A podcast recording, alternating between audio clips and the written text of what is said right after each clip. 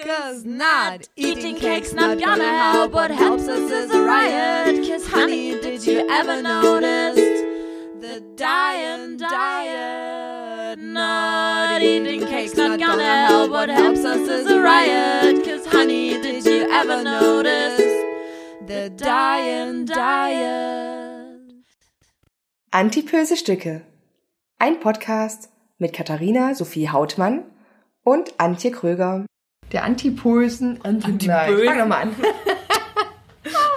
Herzlich willkommen, ihr Lieben, zu einem neuen Stück der Antipösen Stücke. Heute geht es ganz offiziell los. Ein Heute paar- ist der 11. September. Heute ist der 11. September. Ein paar Dinge haben sich äh, verändert. Ähm, wie mittlerweile allseits bekannt ist, ähm, ist Ulle nicht mehr dabei.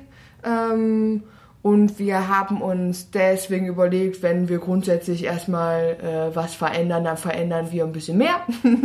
und so haben wir uns entschieden, dass diese Staffel nicht zehn Stücke beinhaltet, sondern wir ab jetzt monatsweise Themen bearbeiten. Genau. Und genau, dieses, äh, wir haben ja quasi mit unserem Häppchen unser Thema für diesen Monat angekündigt, die Dokumentation äh, verdammt schwer auf Vox. Und äh, heute fangen wir einfach mit dem ersten Stück dazu an. Da haben wir, Und der September ist ja noch ein bisschen. ja, Das heißt, wir werden uns, wir werden da tief reingehen in so Thematiken und Problematiken. Kathi hat die Doku sogar jetzt mehrmals schon geschaut, damit wir in den Recherchemodus für euch gehen können. Ja. Ne? Damit wir mal so gucken, was wird behauptet, was hält dem wirklich stand, wo muss man nochmal reingehen und gucken, was macht das auch selber mit einem. Ne? Also ich stand ja wirklich bei der Recherche manchmal da und hab gedacht, ehrlich, wirklich, ui, krass. Ich war, äh, grundsätzlich hat es ja angefangen damit, dass wir beide die Dokumentation geguckt haben und bei manchen da Sachen, die da einfach ohne Beleg auch behauptet wurden, gesagt haben, niemals kann das stimmen.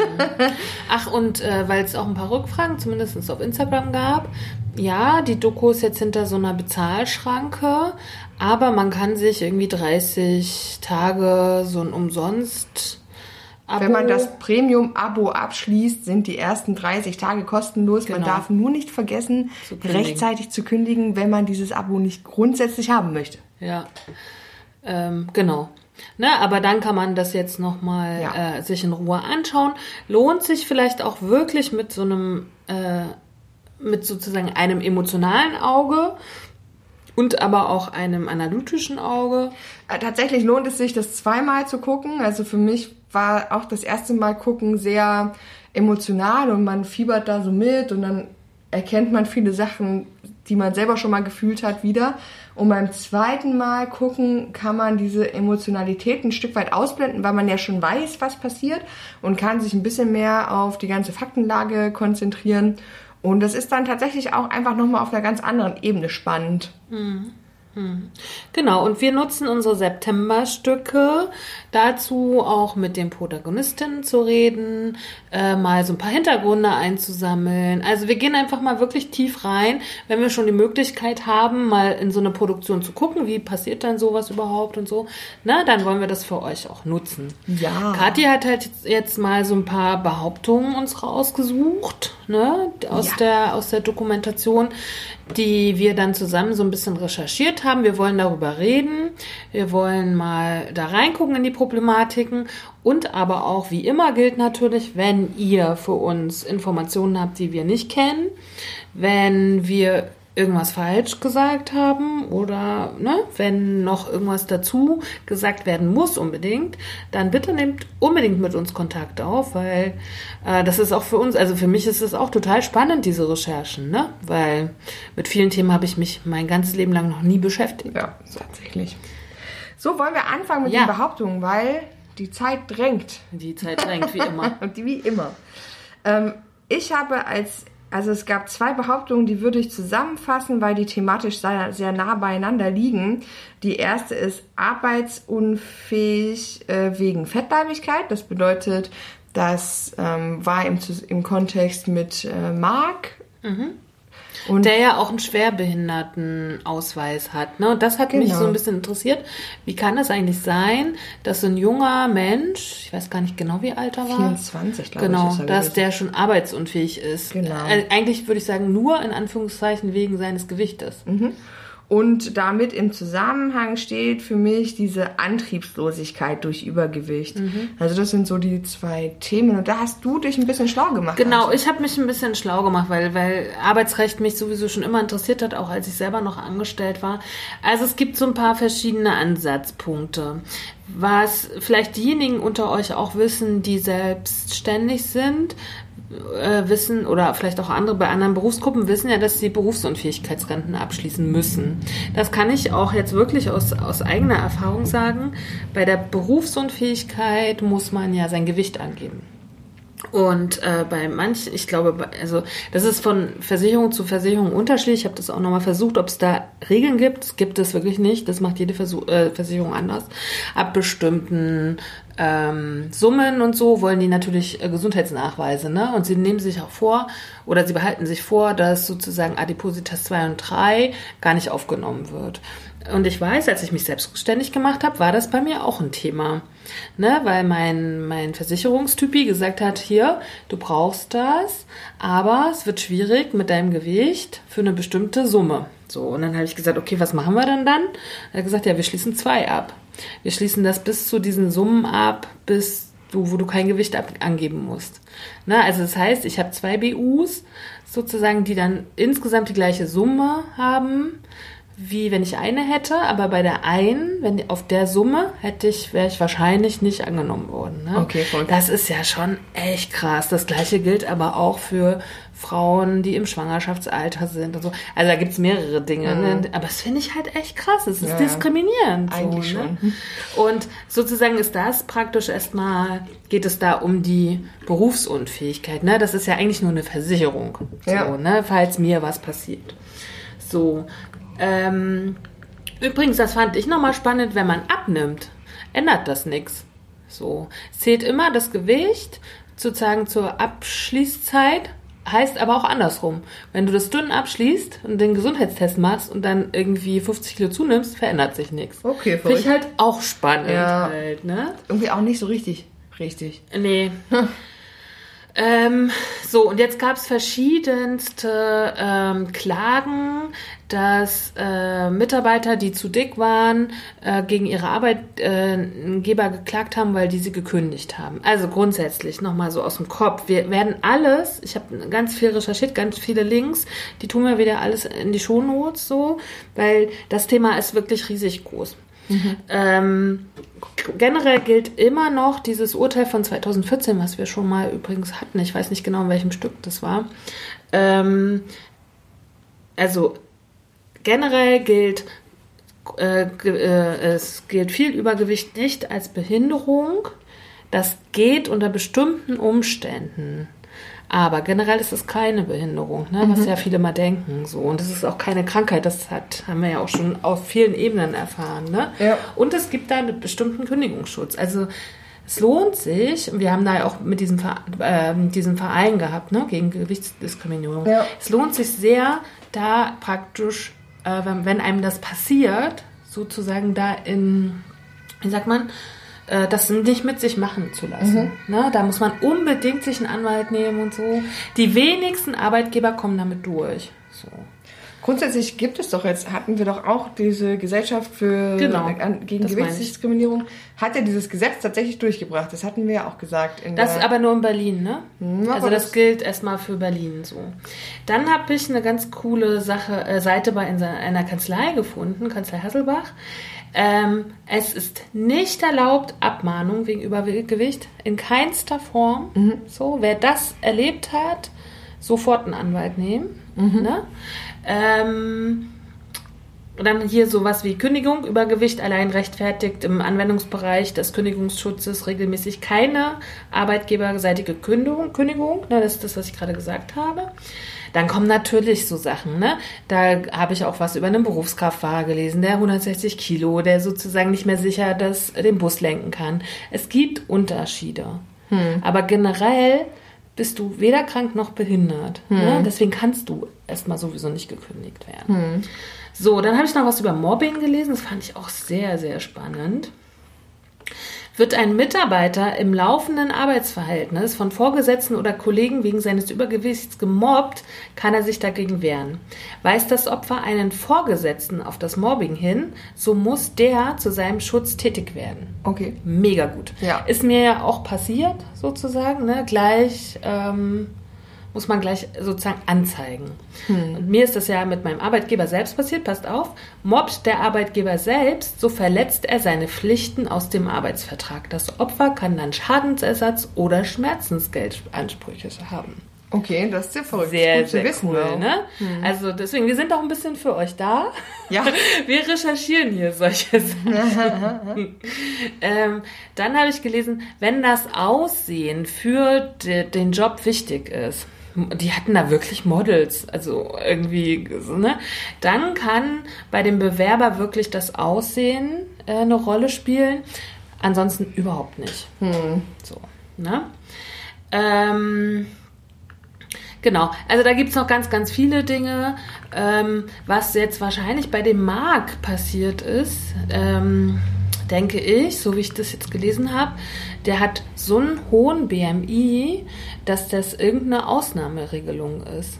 Okay. Also anders kann, also alles das, was ich so gelesen habe, ähm, setzt, also ich weiß nicht genau, wie das passiert ist, dass er eine, eine Schwerbehinderung hat.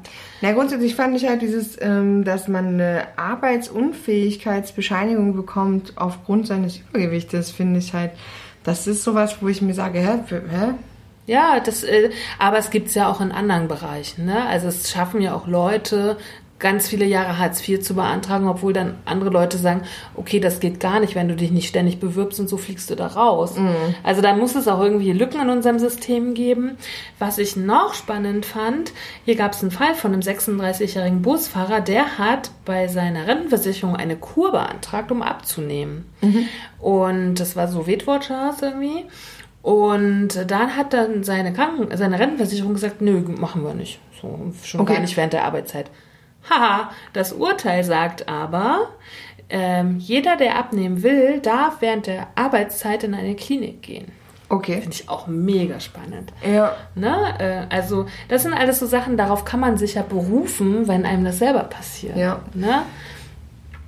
Also, der hat dann tatsächlich das gekriegt. Ne? Ja, ich frage mich aber auch, warum auch nicht, weil ich meine, wie viele andere Menschen beantragen Kuren, man jedes Jahr Minimum einmal, nee, alle zwei Jahre einmal darf man, glaube ich, eine Kur beantragen. Keine Ahnung, hm. Und ähm, die kriegen das ja auch genehmigt wegen tausend anderer Geschichten. Und wenn es nur Mutter-Kind-Kuren sind, um. Ne? Der Arbeitgeber war ganz, ganz schlau. Der wollte das so ein bisschen auf den abwälzen. Er hat gesagt, hey, du wirst ja auch in deiner Freizeit dick, weil du zu viel isst. Also nimm gefälligst auch in deiner Freizeit ab. Okay. Ne? Und so ist es aber jetzt so, nee, der darf sechs Wochen irgendwie auf so einer Stat also stationär behandelt werden, weil der wirklich sagt, okay, ich wiege 160 Kilo, ich fahre im Bus, ich möchte, oder 150, ich möchte das nicht mehr. Ja. Ne? Und das ist, ja, aber das grundsätzlich ist ja das Problem, das hatten wir nun wirklich schon ganz oft, dass das nicht irgendeine Krankheit ist. Immer noch Ja, nicht. So, ne? So, dann habe ich hier schon was gefunden, dann doch noch. Extreme Adipositas kann als Behinderung gelten. Ähm, aber das ist wirklich, und das ist ab einem BMI von über 40. Und dann muss man aber wirklich nachweisen, dass man Probleme mit der Mobilität, Belastbarkeit, Stimmung, bababa hat. Aber mir fällt gerade ein, bei Marc kann das ja auch gar nicht so sein Übergewicht sein, sondern diese andere Krankheit, die er ja. Aber es wurde explizit gesagt, Ja? dass er wegen Ah, seines okay. Übergewichts arbeitsunfähig ist. Aber ich meine, guck mal, sein BMI ist mit Sicherheit deutlich über 40. Mhm. Also kann das ja der Grund sein. Mhm. Übrigens habe ich auch noch gefunden hier so ein starker Adipositas, weil, weil das habe ich sehr oft gelesen, dann musste ich erst mal nachgucken, was das heißt. Also ab Grad 3 heißt Adipositas per Magna. Aha, okay. Hast du schon mal gelesen, den Begriff? Nö, noch nie. Ja, habe ich sehr häufig gefunden. Habe ich erst mal gedacht, was ist denn das? Oder morbide. Was Neues. Ja, morbide. Ja, das habe ich auch Das habe ich auch irgendwo O- gelesen. Mhm. Obes oder sowas gibt es auch noch den Genau. So, und dann haben wir hier noch Antriebslosigkeit durch Übergewicht. Das geht ja so ein bisschen in dieselbe Richtung. Ne? Ähm, wenn stark übergewichtige Menschen über ständige Müdigkeit und Antriebslosigkeit klagen, muss nicht unbedingt eine Depression die Ursache sein. Neben einer häufig auftretenden schlafbezogenen Atemstörung kann auch eine seltenere Krankheit vorliegen, das sogenannte Adipositas assoziierte Hypoventilationssyndrom. Okay. OHS eigentlich auch ganz spannend. So. Ähm, da, das hat was mit dem Atem zu tun. Ne? Die sagen halt auch grundsätzlich ist es ja so, wir sind sozusagen als dicke Menschen antriebsloser, wenn wir schlecht schlafen. Aber nicht alle von uns schlafen schlecht. Ich Ja. würde zum Beispiel sagen, ich schlafe nicht schlecht. Ich schlafe gerne und viel, aber nicht schlecht. Ne? Und wenn man schlecht schläft, ist man sozusagen antriebslos. Ne? Und da gibt's aber jetzt zusätzlich auch noch diese Krankheit. Ne? Wir verlinken das mal, wen, wen das interessiert. Und da ist es aber ganz, ganz spannend, weil wir ja jetzt hier durch Corona diese krasse Maskendingsgeschichte haben. Die Betroffenen, die diese Krankheit haben, Krankheit haben bekam, bekommen eine Nasen- oder Nasen-Mund-Maske für nachts. Und wenn man die aufhat, geht das weg. Komplett. Okay. Ja, ganz, ganz einfach. Aber über die sie im Schlaf beatmet würden, sind das dann diese klassischen, die wir jetzt alle gerade tragen müssen, oder sind das spezielle Nasen- oder Mundmasken? Das weiß ich nicht. Ich hab, wir verlinken mal den Link, das müssen wir nochmal nachgucken. Wer das weiß, gerne. Ja, ja.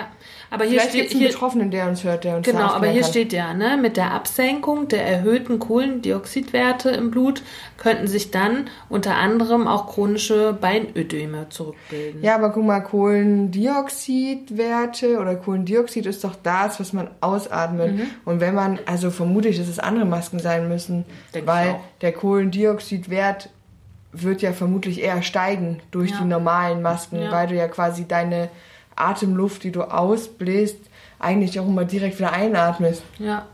Aber da können wir auch einfach nochmal zu forschen, wen das interessiert oder vielleicht kann uns da auch jemand weiterhelfen. Auf jeden Fall, das kennen wir ja schon von anderen Dingen, Leute, die viel schnarchen oder sowas, keine Ahnung. Ähm, da hilft es ja auch ins Schlaflabor zu gehen. Ja. Aber das ist nicht grundsätzlich ein Dingenproblem. Also wie häufig höre ich, ich bin so müde und antriebslos. Das würde ich jetzt überhaupt nicht irgendwie verbinden mit dick oder dünn sein oder irgendwelchen Altersstrukturen Ja. und so, ne? Deswegen finde ich solche, wenn man solche Sachen einfach in den Raum stellt, das finde ich immer, das, das sorgt wieder dazu, dass man so in Schubladen denkt. Alle Dicke sind faul, alle Dicke sind müde, alle Dicke Ja, ja, schlafen ist ständig. genau, ja, und- und die können nicht arbeiten. Ich kann zum Beispiel, und du ja auch, sehr viel arbeiten. Ne? Und sehr, äh, es dauert sehr lange, bis ich erschöpft bin, so, Ja. ne? wenn es genug Kaffee gibt. Ja, das sehe ich tatsächlich auch so. Ne? Und ähm, genau. So, was haben wir hier noch? Ähm, wir haben noch die OPs, da würden wir ja dann gleich überleiten Genau. zu einem zu unserem ersten Interviewgast. Ja, aber wir haben jetzt erstmal noch äh, so. meine Lieblingsthemen. Ach so, ja. Weil, wie allseits bekannt ist, bin ich ja bei uns diejenige, die in ihrem Leben noch Kinder bekommen möchte.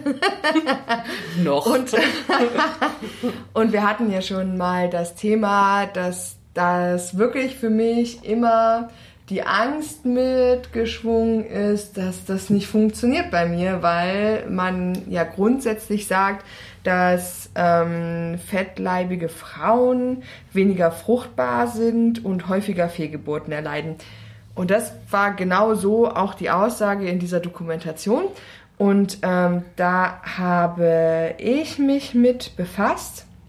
Und tatsächlich ist die einhellige Meinung von Adipositas-Zentren und von ähm, Stellen, die sich quasi mit diesen Themen befassen und den Studien immer so, dass das tatsächlich stimmt.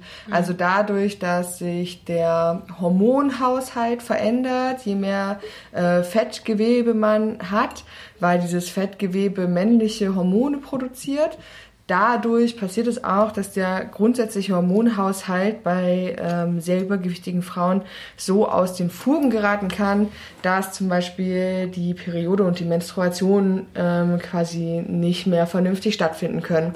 Und so wie eigentlich bei den Magersüchtigen sehr schnell so. ne? Genau, wollte ich gerade sagen, funktioniert aber halt eben auch alle in die Richtungen. Richtung des Untergewichts.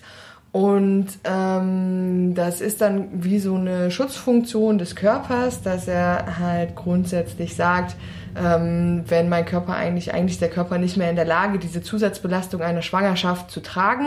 Dementsprechend schützt er sich davor, indem er das gar nicht zulässt. Mhm. Ja, das ist so die einhellige Meinung darüber. Und natürlich macht einem das als dicker Mensch oder als dicke Frau mit äh, Kinderwunsch schon erstmal äh, Stress, sage ich mal. Also man denkt schon darüber nach und ich glaube aber tatsächlich, dass das auch so eine Geschichte ist, die halt nicht auf jeden zutreffen muss. Ja, aber Kathi, wie ist denn das mit deiner Regel? Also ich habe nie Probleme gehabt. Nee, ich auch nicht. Ich habe ich habe eigentlich, ich hatte als Jugendliche mal Stress irgendwie, dass, es, dass ich immer mal unzyklisch meine Periode mhm. gekriegt habe, aber ich habe dann eine ganze Weile die Pille genommen und äh, da kriegt man sowieso einfach erzwungen regelmäßig seine Tage. Und ähm, nachdem ich die Pille vor schon vielen Jahren abgesetzt habe, habe ich auch immer, also mal ein, zwei Tage Unterschied, aber eigentlich echt. Bei mir kommt die auch auf den Tag genau meistens so. Ja. Das ist also, ja schon mal ein gutes Zeichen grundsätzlich. Ne? Ja, ja, ich glaube auch. Und ähm, ich glaube, dass das, ich äh, habe gelesen, dass das auch erst bei einem wirklich sehr hohen BMI, mhm. beziehungsweise, ich finde ja BMI auch immer Quatsch tatsächlich, aber ich glaube, dass das erst passiert, wenn man wirklich sehr, sehr dick ist. Ja? Also ich glaube nicht, dass es einem Mensch passiert mit 120 und auch keinem mit 130 Kilo, mhm. sondern Kommt drauf nicht. an, wenn der nur 1,20 ist, so. Ja, gut, aber ich, ähm, weißt du, ich glaube, mhm. das ist dann eher so die Größenordnung 180, 190, 200 Kilo, mhm. wo man dann davon ausgehen muss, dass der Körper irgendwann sagt, hier, stopp, jetzt ist ja, halt wirklich aber der wird ja auch nicht schwanger, weil er dann vielleicht auch den Menschen schützt, weil er dieses Kind gar nicht austragen kann. Ja, ne? genau. Aber hast du was dazu gefunden, zu dieser hohen Ster äh, so äh, Sterblichkeit der, der Föten, also hier, wie heißt es? Äh, zu, den, zu der Häufigkeit mhm. der Fehlgeburten, mhm. ja, das ist tatsächlich auch, ähm, also ist auch geschrieben, dass das halt einfach stimmt, weil ähm, auch da der Körper quasi, wenn es versehentlich dann mehr oder weniger passiert ist, dass er doch schwanger geworden ist, dann in der Regel in den ersten drei Monaten merkt, okay, funktioniert nicht und das Kind dann abstößt. Also das ich habe da auch ein paar Links zu, ich äh, tue die auch mit in die Show Notes. Mm. Aber das scheint zumindest erstmal wissenschaftlich und durch Studien belegt zu sein, dass die Wahrscheinlichkeit, dass das passiert, höher ist als bei Frauen mit, einer, äh, mit einem Normalgewicht. Hm. Aber ich glaube trotzdem immer noch, dass es auch noch genug Frauen gibt, die einen sehr hohen BMI haben und trotzdem gesunde Kinder zur Welt ja, gebracht haben. Ja, und man haben. muss halt auch mal ein bisschen, also ich habe dann gestern wirklich sehr, sehr tief recherchiert und dann, dann denke ich mir, okay, so die ersten 10, 20 Seiten auch über Magenbypass zum Beispiel war durchweg positiv und dann kommst du aber nachher irgendwann ins Fern, wo dann viel, viel Negatives kommt. Ja. Ne? Also das ist auch, glaube ich, was so gerade gängige Meinung ist. Das wissen wir ja selber. Vor 20 Jahren war Butter ganz schlimm und dann waren Kohlenhydrate schlimm und mhm. so, ne? Also ich glaube, das, was man sehr schnell in der Recherche findet, ist auch erstmal gängige Meinung. Ja. Ne? Ob das jetzt wirklich der Wahrheit entspricht, weiß man ja gar nicht mhm. so, ne? Ich finde es halt schwierig, wenn es in solchen, wenn in solchen ähm, Sendungen, die Dokumentation heißen, wenn da nicht mal Fachleute sprechen, also irgendwelche Ärzte oder ja, so, die einem das auch erklären, die unterlassen uns ja da mit Fakten, wo man denkt, äh, warum denn oder so. Ja, ne? oder zumindest auch mal gesagt wird, sowas kann man auf der Seite von XYZ nachlesen mhm. oder Informationen zu diesem Thema findet man in dem und dem Bereich. Ja. Also ich, das fand ich halt auch grundsätzlich schwierig an dieser Vox-Doku, ja. dass da halt diese Behauptungen, die wurden einem da so hingeschmissen und es war halt so, null belegt irgendwie. Ja, und jemand,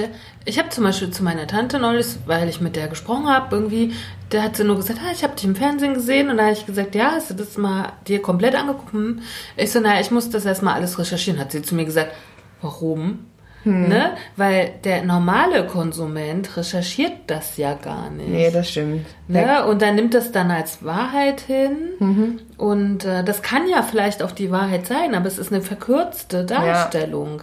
Das ist halt das, was ich so ein bisschen schwierig finde. Aber weißt du jetzt meine Lieblings, also wirklich die spannendste Behauptung, die ich null geglaubt habe in dieser ganzen Doku, die kam halt gleich in der ersten Folge, ähm, weil wir unterteilen das übrigens nochmal als Information an euch, so ähm, dass wir, wir haben jetzt noch drei Folgen im September und ähm, jede, in jeder Folge behandeln wir quasi Behauptungen aus der jeweiligen Folge des Der der Do Dokumentation.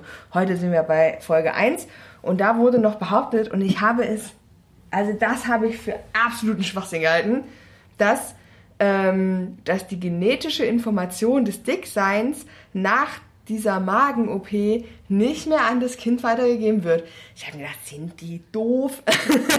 Wie soll denn das gehen? Mit so einer OP greift man doch nicht in die DNA ein. sind die dumm? Die verkaufen mich doch hier für blöde. Und dann habe ich mir gedacht, nee, das will ich wissen. Und dann habe ich halt tatsächlich äh, die eine oder andere Seite mir genauer angeguckt, also hauptsächlich aus Adipositas-Zentren und habe festgestellt, das stimmt tatsächlich. Ich habe es nicht glauben wollen, aber es ist wahr. Und zwar gibt es in der DNA ähm, quasi aktive und inaktive Gene. Und wenn man halt übergewichtig ist, dann ist dieses Gen des Dickseins aktuell aktiv. Und solange es aktiv ist, wird es auch an die DNA des Kindes weitergegeben. Und wenn man vor der OP, egal auf welchem Weg, immens viel Gewicht verliert, sich so in diesen Normalgewichtsbereich irgendwie bringt, dann wird dieses Gen auch wieder inaktiv. Und solange es inaktiv ist, wird es halt auch nicht ans Kind weitergegeben. Das fand ich so krass, weil ich mir gedacht habe, da ist fast mein Hirn explodiert, weil ich es mir echt nicht vorstellen konnte. Und ich finde aber zu dieser Aussage noch extrem spannend, was ich dazu gelesen habe. Also erstmal finde ich das äh, finde ich das wirklich erstaunlich, aber ich finde halt auch ganz toll, dass dazu erklärt wurde, dass es trotz allem eine 100% beeinflussbare Krankheit ist, in Anführungsstrichen, die da genetisch weitergegeben wird. Weil nur, weil man die genetische Information des Dickseins von seinen Eltern bekommen hat, heißt das nicht, dass man automatisch dick wird. Mhm. Man kann es mit Sport, mit gesunder Ernährung, mit den, mit der, Gute Einflüsse. genau, ne? mit der entsprechenden Lebensweise genauso verhindern wie jeder andere Mensch auch. Es wird für denjenigen, der die genetische Information hat, ein bisschen schwieriger. Der wird wahrscheinlich mehr darauf achten müssen. Aber grundsätzlich kann man, ist es kein, naja, meine Eltern sind dick, ich muss zwingend auch dick werden. Aber äh, auf der anderen Seite, deine Eltern sind ja nicht dick. Naja, aber die haben schon beide auch eine Veranlagung zum Ja? Übergewicht. Hm, Okay, aber meine Eltern waren auch beide nicht dick. Ja. So. Ne, also von daher, da könnte man auch mal so ein bisschen hingucken, ne? Da kann man sich auch mal, Ja. kann man auch mal hingucken, ne? Wo sind da dicke Eltern und Ja.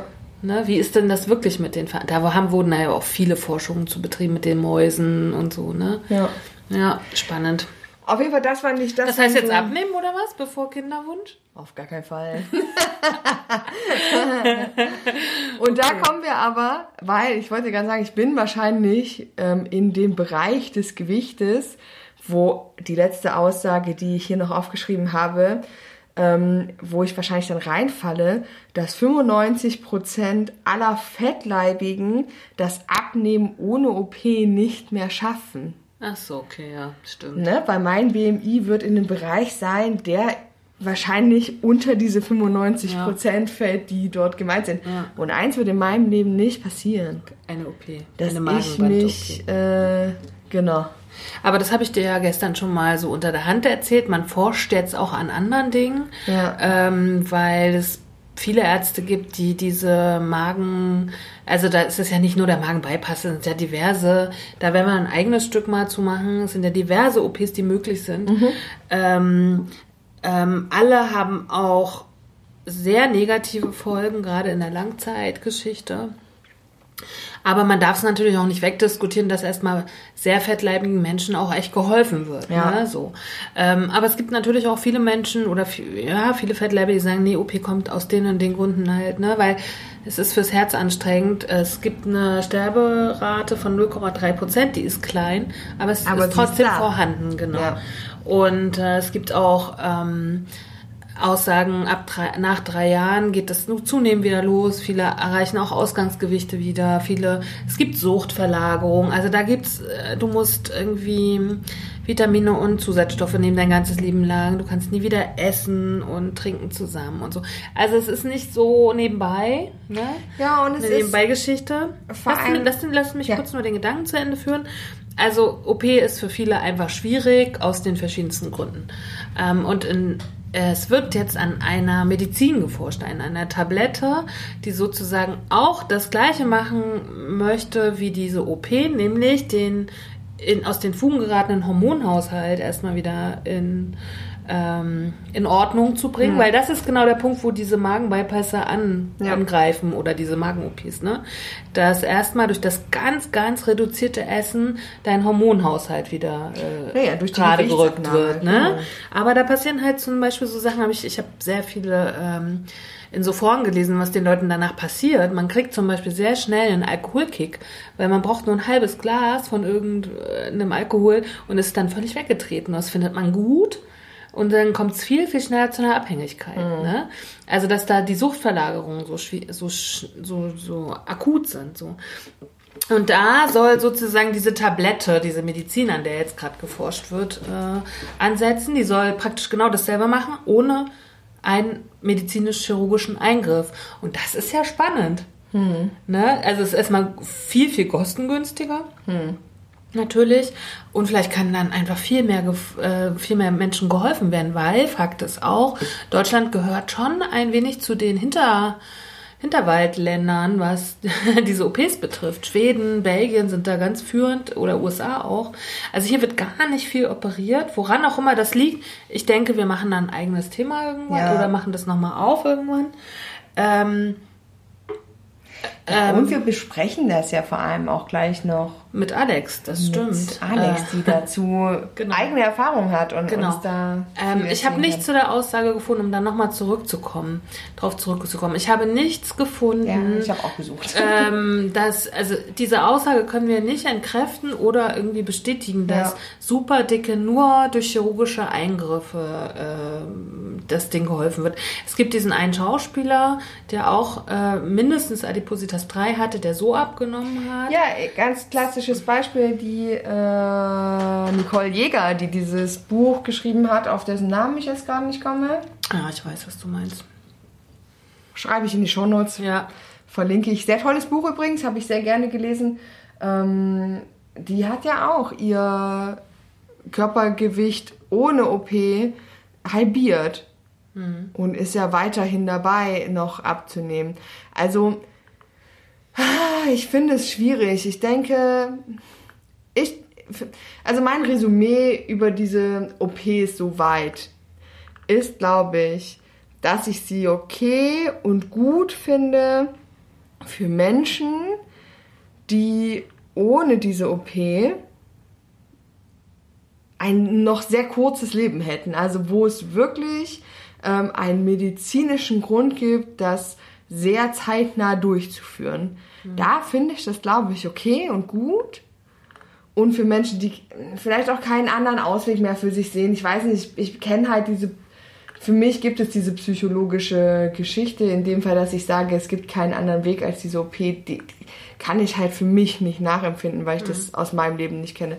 Aber äh, grundsätzlich finde ich äh, schwierig, dass das so eine Alternative ist zu ich probiere es erstmal selbst und versuche, weil ich glaube, ohne diesen Lebenswandel zu verändern, bringt halt die OP nichts. Es ist ja nur eine Symptombekämpfung. Wenn ich mein Mindset zum Essen, wenn ich mein Mindset zu meinem Leben und den Umständen in meinem Leben nicht ändere, Mhm. dann passiert es wahrscheinlich, dass ich nach drei Jahren sag, genauso weitermache wie vor der OP und mein Ausgangsgewicht wieder erreiche. Ich bin da genau bei dir. Ich glaube, Menschen mit, einer, mit einem guten Reflexionsverhalten brauchen vielleicht diese OP nicht. Sie brauchen eher eine Unterstützung im Suchtverhalten. Ja. Ne? Weil viele von den Menschen, die ich auch kenne, die dick sind, die wissen genau, was gesunde Ernährung ist. Und die wissen, welchen Sport sie machen müssen. Also die sind da nicht dumm halt. Aber da geben das die Lebensumstände nicht her, was auch immer. Wobei so eine OP, glaube ich, helfen kann, ist einfach mal eine Idee davon zu kriegen, wie ein anderes Leben sein kann. Ne? Also was ich gelesen habe, ist zum Beispiel, der Geschmack ändert sich. Weil wenn wir jetzt mal aus der Doku oder zur Doku zurückkommen und Lisa sehen, ähm, die hat ja überhaupt gar keine Ahnung von gesunder Ernährung. Die kennt das ja gar nicht. Die weiß ja gar nicht, was man alles kochen kann. Und weißt du? Ich so- glaube, das, sind, da, da müssen, das müssen wir in der Doku nicht auf Lisa beschränken. Nee, ich aber, aber davon gibt es eine Menge Menschen. Nee, aber in der Doku haben wir es bei Lisa gesehen, so wollte ich es sagen. Naja, aber das haben wir genauso bei Marc gesehen. Das, Das stimmt, aber Lisa hat sich Daniel diese gesehen. OP unterzogen, deswegen habe ich sie halt Ja. da gerade. Also da kann das helfen, dass sie sozusagen da erstmal eine Ahnung kriegt, äh, dass Essen nicht nur, also, ne, dass man nicht nur Essen als Lebensinhalt haben kann. So. Ja. Ne? In unserer Leben spielt Essen auch eine Rolle, aber wir haben auch ganz viele andere Dinge. Das stimmt. Ne? So. Und davon kriegt die sozusagen eine Ahnung und dafür finde ich diese OP gut. Die Frage ist nur, ist dieser Aufwand und dieses äh, sozusagen sich unter ein Messer legen und äh, mit 18, ist das die richtige? Ja. Weiß ich nicht, finde ich schwierig. Lass uns diese Fragen. Ja, das, wir machen noch mal ein extra Stück mit diesen ganzen äh, chirurgischen Eingriffen, weil da habe ich so viel krasse Dinge gefunden. Wahnsinn. Das stimmt, aber was ich sagen wollte, Ja. lass uns diese Fragen doch jetzt Alex stellen. Ein paar davon zumindest. Ein paar davon. Ja, genau. Wir werden in jeder September-Folge jetzt äh, einen Gast haben, beziehungsweise eine Gästin, äh, mit der wir sprechen. Ähm, genau, und dieses Interview werdet ihr dann hören. Und Ja. heute haben wir Alex zu Gast. Ja. Alex ist ja die Frau in der Doku, die in anderthalb Jahren 100 Kilo abgenommen hat. Ich kann es mir überhaupt nicht vorstellen. 100 Kilo, Mann, in Ja, anderthalb Jahren. verrückt. Wahnsinn. Genau, und deren Fotos könnt ihr ja eh äh, sehen, entweder auf unseren Instagram-Accounts oder auch bei mir auf der Website. So, Mhm. falls ihr ein Bild haben wollt, wie das aussieht, wenn man 100 Kilogramm leichter ist. Ja. Ähm, genau, und ansonsten hören wir uns mal das Interview, gehen wir mal in das Interview Ja, und wir beide hören uns dann danach nochmal. so sieht's aus. Viel Spaß. So, hallo Alex, schön, dass es geklappt hat, dass du bei uns bist. Wir freuen uns sehr. Herzlich hallo. willkommen, willkommen bei den antibösen Stücken. Ja, ich bin auch schon ganz gespannt und ich freue mich. Ähm, genau, per Skype.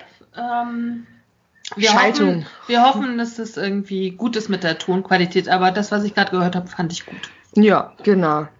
Und es wird auf jeden Fall gut, was wir zu hören kriegen. Ich glaube schon. Ja. Ich freue mich voll, Alex. Dass Ich du, auch. Dass du zugesagt hast, dass du dabei bist. Und ich erinnere mich auch noch an das Gespräch, oder ich erinnere mich echt gerne an das Gespräch, was wir geführt haben. Und äh, muss auch sagen, dass ich da über ganz viel nachgedacht habe und bestimmt auch gleich mal so die ein oder andere Frage nochmal stelle. Klar. Ähm, bevor wir so richtig loslegen mit unseren Fragen, magst du ganz kurz so einen kurzen Überblick über dein, über dich geben, wer du so bist und was du so tust und so? Oh, okay, Oh. das ist so Oh. viel, aber ich versuche es mal zusammenzufassen. Also Ja. ich bin Alexandra, bin 43 Jahre, wohne in Hamburg zusammen mit einem kleinen Hund. Wie heißt dein Hund? Und mein Hund heißt Oscar aus ein schwarzer Mops. Oh. Ja, sehr süß. Er guckt mich auch gerade mit großen Augen an. Und ähm, ja, ich muss gleich wieder weggucken. Also, äh, dann, äh, was ich im Moment bin ich im Bildungsbereich tätig als Projektleitung und Coach und betreue Menschen mit psychischen Einschränkungen oder Problemen. Ähm, das ist so eine Maßnahme vom Arbeitsamt und habe davor auch ähm, auch bei einem Bildungsträger war ich auch Coach für Menschen mit Adipositas. War auch so eine Geschichte übers, übers Jobcenter, wo man quasi ähm, geguckt hat, wie kann ich vielleicht so mein Leben ein bisschen ändern, ein bisschen aktiver werden und so. Mhm. Und davor? Ansonsten- Da was war ja anderes. auch, da war ich ja noch mal Sängerin. Oh, das ist interessant. Ja, genau. Bin ich eigentlich auch noch in der Band Big Soul. Ähm, uns gibt es seit 2010 und wir haben 2010 bei, oder 2009, 2010 haben wir dann bei X Factor mitgemacht und haben damals den zweiten Platz geholt. Ja, das war schon eine Herzlichen schöne Zeit. Glückwunsch nochmal dazu. Das ist ja schon ein Vor allen Dingen, das ist Erfolg. ja wirklich die, Danke. Die Staffel und die mit Jas Jasmin war auch bei X Factor. nee, die oder? war bei The Voice. Ach, The Voice, ja. Habe ich beides damals noch gesehen. Jetzt gucke ich das alles gar nicht mehr. Aber ich kann mich an dich noch, äh, also ich kann mich an, nee, an dich nicht wahrscheinlich, aber an euch kann ich mich Erinnern. sozusagen erinnern. Ich habe auch wirklich, um das mal aufzufrischen, noch mal so ein YouTube-Video geguckt und habe mich dann gleich irgendwie, wann war das? 2010, ja. Ja, ne? 2010. Zehn Jahre, ja. Ich habe mich Lang, dann auch gleich, her. Ja, ich habe mich dann voll jung gefühlt irgendwie. Das, da so, äh, und jetzt nicht mehr, aber es stimmt ja gar nicht. Ähm, genau, und du warst sozusagen äh, eine von sechs ähm, Mitstreiterinnen und Mitstreitern der, der Vox-Dokumentation verdammt schwer. Genau. Wie? Alex, wie bist du dazu gekommen oder sind die zu dir gekommen?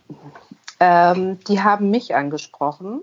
Mhm. Und zwar habe ich, äh, also ich muss anders anfangen. Ich habe äh, die, die Operation, die Magen-Bypass-Operation machen lassen ähm, oder eine Operation machen lassen und ähm, habe dann mir gedacht, okay, das ist ein großer Schritt, ich will den irgendwie begleiten oder ich will darüber schreiben. Und ähm, weil ich das schon immer gerne gemacht habe und ich immer schon Texte und so geschrieben habe, auch für Songs, eigene Songtexte, habe ich dann gedacht, okay, du fängst jetzt einfach mal einen Blog an. Dann habe ich angefangen, darüber zu bloggen, 365 Schritte in ein leichteres, in Anführungszeichen, Leben. Und habe über meinen Weg Blog-Einträge geschrieben. Und dann habe ich irgendwie angefangen, auf Instagram zu veröffentlichen, dass ich ja einen Blogbeitrag habe. Und daraufhin würde ich dann über Instagram angeschrieben, ob ich mir vielleicht vorstellen könnte, das weiter begleiten zu lassen. Mhm. Vom Sender oder von der Produktionsfirma oder von einem Redakteur oder wie läuft sowas?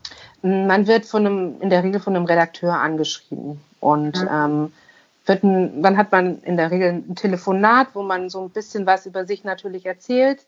Mhm. Ähm, man reicht dann auch in der Regel so drei Minuten so ein eigen aufgenommenes Video an, wo man nochmal seinen Namen sagt und ein bisschen was zu seiner Geschichte. Und dann geht es weiter, dass sie irgendwann ein, dass man sich mit denen trifft und dann mit einer richtigen Kamera auch nochmal ähm, darüber spricht, was man ähm, erstens mal, was man quasi zu erzählen hat. Mhm. Und das Konzept der Sendung, wie es dann gelaufen wird, kam aber von der Produktionsfirma. Oder ist das auch deine Idee? Also meine Idee jetzt war das nicht. Ich, was, was glaube ich aufkam, als äh, sie bei mir das erste Mal waren, ich habe halt äh, sehr oft gesagt oder ich habe ganz deutlich gesagt, dass viele Menschen, die unter ihrem Übergewicht leiden, ähm, auch sich sehr einsam fühlen und immer das Gefühl haben, sie können sich nicht austauschen oder sie trauen sich nicht oder sie schämen sich irgendwie. Mhm. Und ähm, dann haben sie mir eben erzählt, dass es noch sechs andere Protagonisten oder fünf andere Protagonisten gibt. Und dann habe ich gesagt, so, naja, es wäre doch cool, wenn ich die mal kennenlernen könnte, ich die eigentlich auch mal kennen. Mhm. Und ähm, dann haben sie das so als Idee weitergegeben und daraus ist dann das geworden, was im Endeffekt dann auch zu sehen war. Mhm. Und bist du über das Konzept erstmal grundsätzlich, ne, wie, wie ihr das geplant habt, jetzt noch nicht ausgestrahlt, sondern erstmal das Konzept, ne? Warst du da, war das okay für dich so? Fandest du das gut? Ich fand es spannend. Also ich habe mir ja sehr lange überlegt, ob ich das machen möchte oder nicht. Mhm. Ähm, weil dieses Thema im Fernsehen natürlich auch oft sehr plakativ, sehr oberflächlich dargestellt wird und ähm, sehr, also sehr an den Voyeurismus der Menschen appelliert. Deswegen war ich sehr skeptisch, ob ich es überhaupt machen möchte. Mhm. Ähm, habe mich dann aber dazu entschlossen, weil ich äh, lange Gespräche mit den Redakteuren hatte, die mir versichert haben, dass es eben nicht so sein soll und weil ich den Sender schon kannte. Und dann war das so, dass wir natürlich auch über den Ablauf gesprochen haben. Jetzt mussten wir aber noch mal kurz sagen, ich bin zu weit abgeschweift, glaube ich, was die ursprüngliche Frage war. Die ursprüngliche Fra Frage von mir war das Konzept, ob du das gut Ach so, ja, genau. in der Planung In und der ob du es dann letztendlich auch umgesetzt gut fandst. Mm, Also in der Planung war das sehr gut, fand ich. Wie gesagt, sich in einer Gruppe zu treffen, nicht alleine, nicht jeden einzelnen Protagonisten nur zu zeigen, sondern auch im Verbund und zu gucken, was sich da gruppendynamisch entwickeln kann in so einer Gruppe, fand ich toll. Die mhm. Umsetzung selber, ähm, ich sehe das halt immer ein bisschen aus Sicht einer, mh, hm, ich würde nicht sagen, ich bin ja kein Profi in dem Bereich, aber ich habe eine sozialpädagogische Erfahrung. Ich habe lange in solchen im Bereich gearbeitet, mit Menschen gearbeitet. Ich weiß einfach, was wichtig ist. Und da hätte ich mir tatsächlich noch ein bisschen mehr ähm, gewünscht, dass sie auf Expertenrat, also von einem richtigen Psychologen zurückgreifen und das vielleicht ja. noch mit mehr einbauen in diese ganze Geschichte. Dann wäre es ähm, vielleicht auch nochmal, hätte es nochmal andere Aspekte gebracht, die jetzt hinten übergefallen sind. So würde ich es mal sagen. Ja. Also Findest du, dass ähm, also ist sehr viel, also lass mich anders anfangen. Der ähm, die, das Erlebnis vor Ort ist ja hundertprozentig sicher ein anderes gewesen, als es dann ausgestrahlt wurde, weil ja. logischerweise musst du einfach verkürzen, weil sonst kannst du tausend Jahre Sendung machen. Mhm. Aber findest du, es wurden die richtigen Momente ausgewählt, die dann quasi gezeigt wurden? Also ist es oder verfälscht es dein oder ist die Doku nach deinem Empfinden? Mhm. Also ich finde diese Frage, diese Frage ist schwer zu beantworten, weil ähm, also natürlich bildet sie einen Teil dessen da, wie es abgelaufen ist. Aber sie bildet halt nur einen Teil da. Die richtige Wahrheit, da hätten wir, ich glaube, wir haben Material von, weiß ich nicht, wie viele Stunden ähm, äh, irgendwo liegen und mit ganz tollen Momenten, mhm. die, ähm, ähm, die diese Zeit in, geprägt hat oder wo wir, wo wir geprägt wurden. Und diese Auswahl, die getroffen wurde, was jetzt davon gezeigt wird, da kann man jetzt nicht sagen, das war richtig oder falsch. Also natürlich hätte ich mir mehr gewünscht, dass noch mehr in die Tiefe gegangen wird und eben nicht nur oberflächlich ein Erzählungs Erzählstrang verfolgt wird pro Person. Weil es ja. ist ja so viel auch nebenher noch passiert. Bei mir, meine Rheuma-Geschichte ist zum Beispiel komplett hinten übergefallen. Ähm, Was heißt das? Bei dir ist hab, Rheuma ausgebrochen? Genau, also im Mai letzten Jahres ähm, ähm, ging es mir so schlecht, dass ich irgendwie ins Krankenhaus musste und da wurde eben festgestellt, dass ich rheumatische Arthritis hatte, habe. Also eine chronische Erkrankung, die jetzt auch wahrscheinlich, also nicht, man kann nicht sagen, es hängt direkt zusammen, aber rheumatische Arthritis wird bei Frauen um die 40 oft durch äh, tra äh, traumatische oder schwer, schwerwiegende Ereignisse ausgelöst. Ähm, und ich meine, die Abnahme von 100 Kilo war natürlich auch für den Körper ein sehr anstrengendes, ein anstrengender Akt. Und es, man, es kann halt auch sein, dass es dazu beigetragen hat, dass es bei mir ausgebrochen ist. Mhm. Und seitdem kämpfe ich halt auch noch mit der chronischen Erkrankung. So. Ach, und das ist zum Beispiel, ja, und das ist zum Beispiel überhaupt nicht aufgegriffen worden, komplett mhm. hintenübergefallen. Mhm. So, ne? Und das, deswegen ist es schon schwierig. Auf der anderen Seite kannst du auch nicht über jeden zu viel zu, nicht so viel zu erzählen oder darfst nicht so viel Fässer aufmachen, weil dann versteht keiner mehr, was, um was es eigentlich geht. Ja. Ich würde noch mal einen Schritt zurückgehen. Was war der Aus, das ausschlaggebende Moment, dass du gesagt hast, okay, ich mache diese Fernsehgeschichte? Weil nicht jeder ist so expressiv und sagt, ich gehe ins Fernsehen. Ne? So. Mm, das stimmt. Zum einen habe ich ja ein bisschen Fernseherfahrung schon gehabt. Mhm. Ähm, und was ich einfach in der Zeit ähm, äh, nach der Operation auch gemerkt habe, es haben sich viele Menschen auf meinen Blog gemeldet, mhm. die gesagt haben, oh, ich finde irgendwie keine Hilfe und ich weiß nicht, was ich machen soll und mein Hausarzt versteht mich überhaupt gar nicht und, ähm, und ganz viele Sachen zu der Operation gefragt haben oder mir Sachen erzählt haben, die in, zum Beispiel in Selbsthilfegruppen vorgefallen sind, die nicht so gut waren, wie auch immer. Also ich habe ganz viel Response einfach darauf bekommen und habe gemerkt, dass da aber ganz viel Aufklärungsbedarf noch ist zu dem Thema Adipositas in unserer Gesellschaft und nicht nur auch unter den Betroffenen übrigens. Ja, also ja, die immer noch denken, ich bin zu doof oder so. Und ja. ich habe gemerkt, dass, ähm, dass da ganz viel Aufklärungsbedarf ist und dass ich das gerne nicht, ja, auch etwas nicht nur oberflächlich machen möchte. Und dann habe ich gedacht, okay, ich glaube, ich kann ganz gut reden und das ist etwas, was mir sehr, sehr doll am Herzen liegt. Und ich möchte eigentlich nicht, dass Menschen so leiden, wie ich es vielleicht getan habe, bevor ich mir Hilfe geholt habe. Deswegen hm, gehe ich ins Fernsehen und rede über meinen Weg. Mhm. Und dein Weg war letztendlich der, du hast einen Magenbypass, ne? Oder? Genau. Ja. Und hast in welcher Zeit wie viel Kilo abgenommen? Naja, es sind uns ungefähr 100, schwankt immer mal ein bisschen, 100, mhm. 105 so um den Dreh rum und das habe ich innerhalb von ungefähr eineinhalb Jahren mhm. abgenommen. Ja. Mhm. Und demnächst kommt dann noch mehr OP, oder?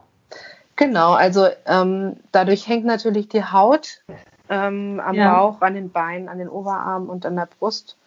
Und ähm, da habe ich die Wiederherstellungsoperation beantragt bei der Krankenkasse und die wurden dann in letzter Instanz, also bevor es zum Sozialgericht gegangen wäre, doch noch genehmigt. Also hm.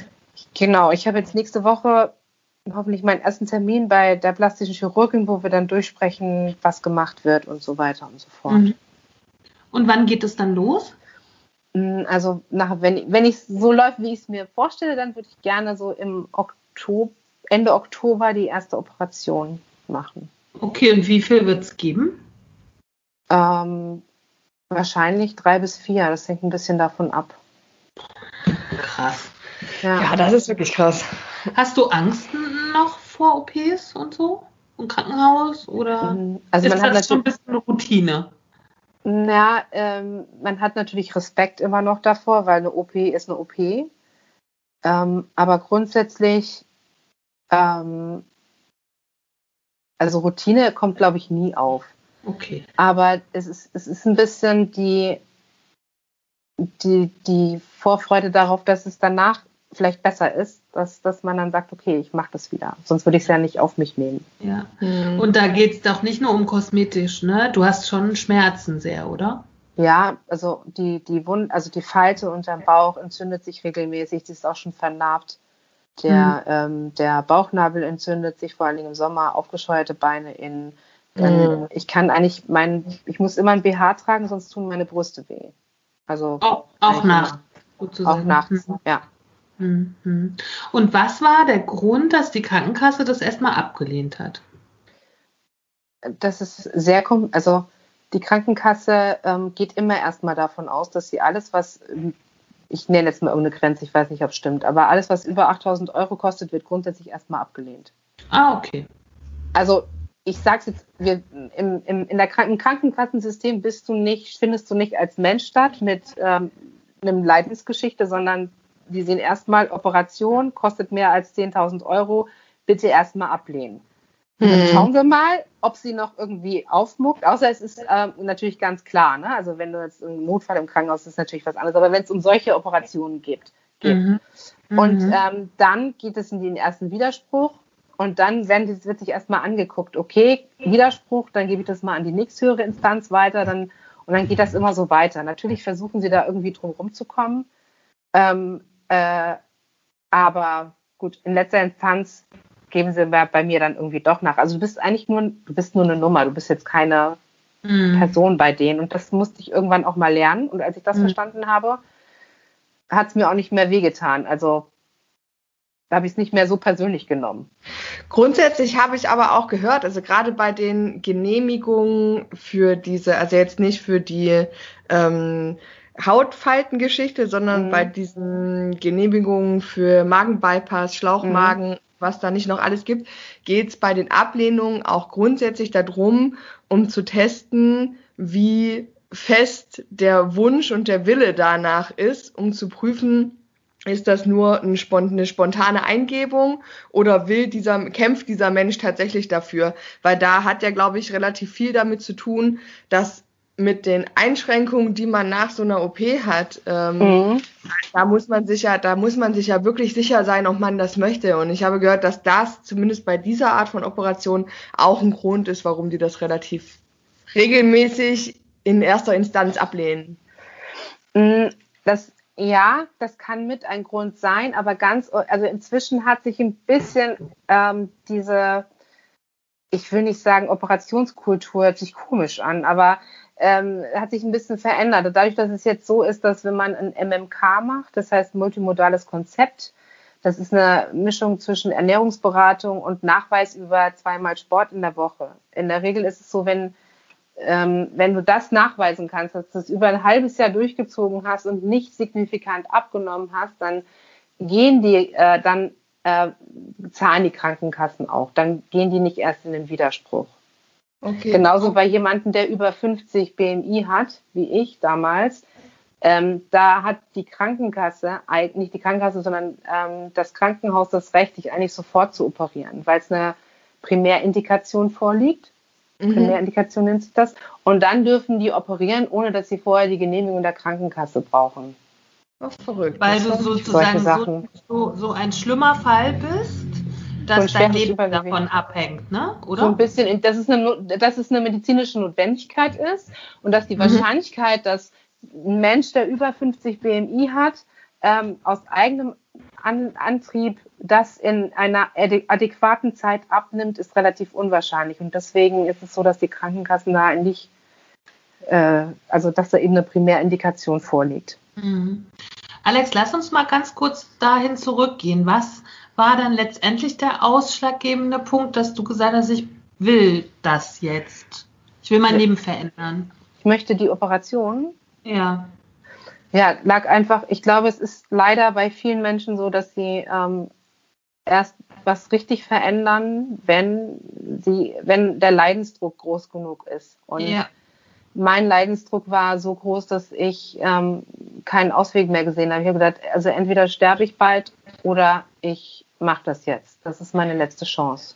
War dein Leidensdruck äh, körperlicher Natur oder psychischer Natur? Beides. Also hast du beides, okay. Weil ich beides. finde, wir haben ja unser, unser Grundsatzthema hier im Podcast mhm. ist ja, dass wir für Akzeptanz, mhm. für Fettleibigkeit oder für dicke Menschen und für ein bisschen das Normalisieren äh, dieses Zustandes kämpfen, weil Antje und ich und auch Ulle, die bis vor kurzem hier noch mitgewirkt haben, obwohl Ulle weniger, weil die war grundsätzlich auch ein bisschen unzufrieden mit ihrem Körper, aber Antje und ich, wir sind ja beide auch sehr dick und ähm, wir mögen ja unsere Körper grundsätzlich mhm. und wir haben ein Problem damit, in Anführungsstrichen, ich meine, dass grundsätzlich diese, dieses Dicksein so in diese kranke Ecke gedrängt wird, mhm. weil ich, ich glaube, dass vielen Menschen mehr geholfen wäre, wenn sie einfach auch mit dieser Besonderheit, sage ich mal in Anführungsstrichen, ähm, einfach akzeptierter werden in der Gesellschaft, weil ich glaube, mhm. dass dann viele, viele, der psychische Leidensdruck für viele schon sehr viel weniger wäre. Mhm. Das stimmt da bin ich auch bei euch. Ne? Also ähm, ich finde, das ist eine, das ist eine ganz schwierige Geschichte, denn ähm, das, das, also das Problem, dass zum Beispiel Adipositas, wir müssen auch immer gucken, äh, mein, wie viel ein BMI von 50 zum Beispiel. Ich meine, ich habe in meiner Hochzeit 190 Kilo gewogen. Das ist auch was anderes, als wenn man irgendwie, weiß ich nicht, 100 ähm, Kilo wiegt oder 120. Also weil 190 war schon echt echt wirklich Was schlimm. du warst dann ja ungefähr 40 oder 39 oder so, ne? Was mhm. konntest du dann mit dem Gewicht nicht mehr, zum Beispiel? Ich habe morgens ungefähr eine Dreiviertelstunde gebraucht, um aufzustehen, weil ich solche Rückenschmerzen hatte. Ich bin nicht aus dem Bett aufgekommen. Es gab Tage, da lag ich in meinem Bett, musste auf die Toilette und konnte nicht aufstehen, weil und hatte Angst, dass ich nicht richtig auf die Toilette schaffe. Solche Geschichten. Inkontinenzprobleme hatte ich ich ähm, mit meinem Hund rauszugehen, war eine Qual für mich. Also mhm. es war wirklich, ich bin die Treppen kaum runtergekommen, ich bin die Treppen kaum raufgekommen. Ich habe mich irgendwie noch zur Arbeit geschleppt, aber ich konnte keine Schuhe mehr zubinden, ich konnte mich nicht beugen. Ähm, ich habe nur noch Rückenschmerzen gehabt und Knieschmerzen vor allen Dingen. Ich bin manchmal die Treppen gar nicht hoch und runter gekommen.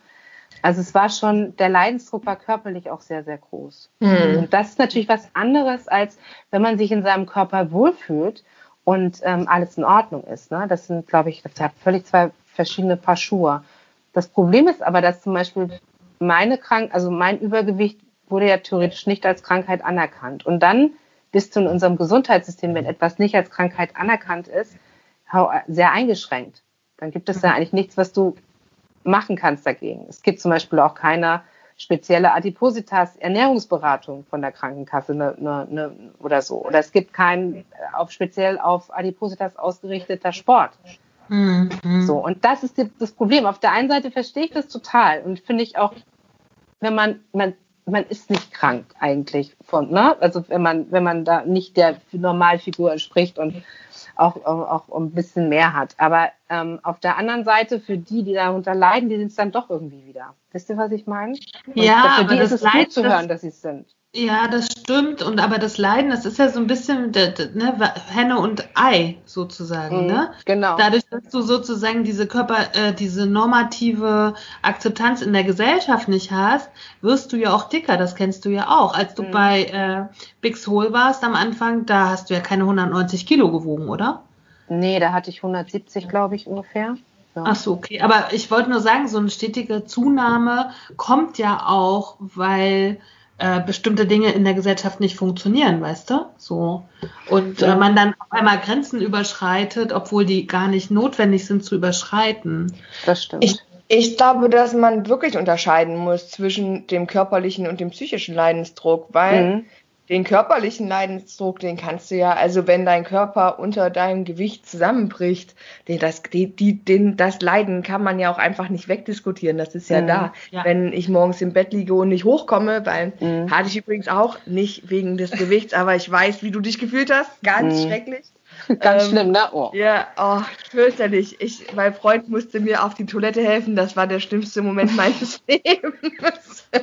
Und nein, aber ich, meine, das kann man, das ist ja einfach Fakt, das kann man nicht wegdiskutieren, dass ähm, man dann in dem Moment ärztliche Hilfe braucht, aber Mhm. ähm, und auch dann, dass man dann halt gucken muss, okay, die Ursache ist dann wahrscheinlich tatsächlich das hohe Gewicht und dann muss man auch die Ursache bekämpfen. Aber Mhm. grundsätzlich finde ich es falsch zu sagen, ab einem BMI von so und so viel bist du halt krank. So, weil ich bin Das- halt krank, wenn ich mich krank fühle Mhm. und wenn mein Körper mir sagt, jetzt bist du krank. Und dann muss ich Mhm. halt gucken, wo sind die Ursachen und das muss ich dann behandeln lassen.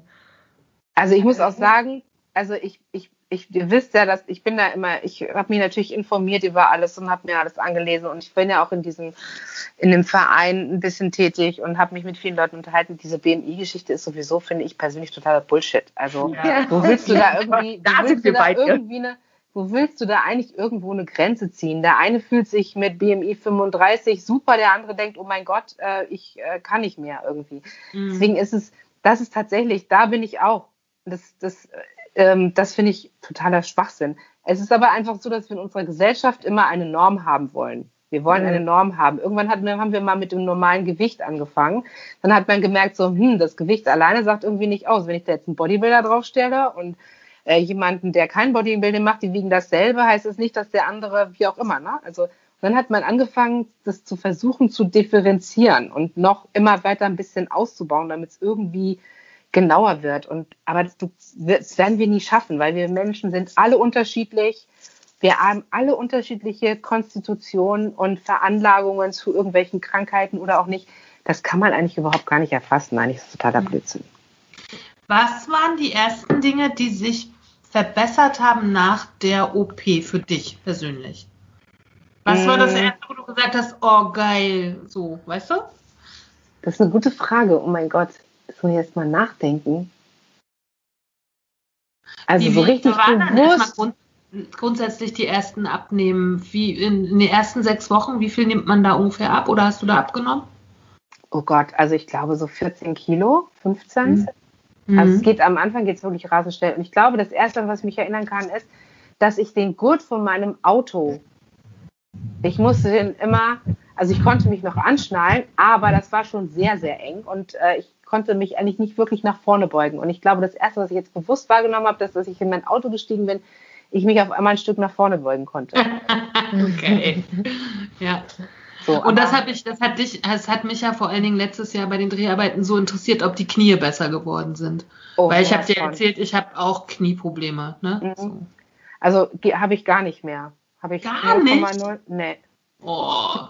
Neid bei Antje, oh, Neid. hier, ja, genau. Ich, ich strahle wie so ein Honigkuchenpferd dann.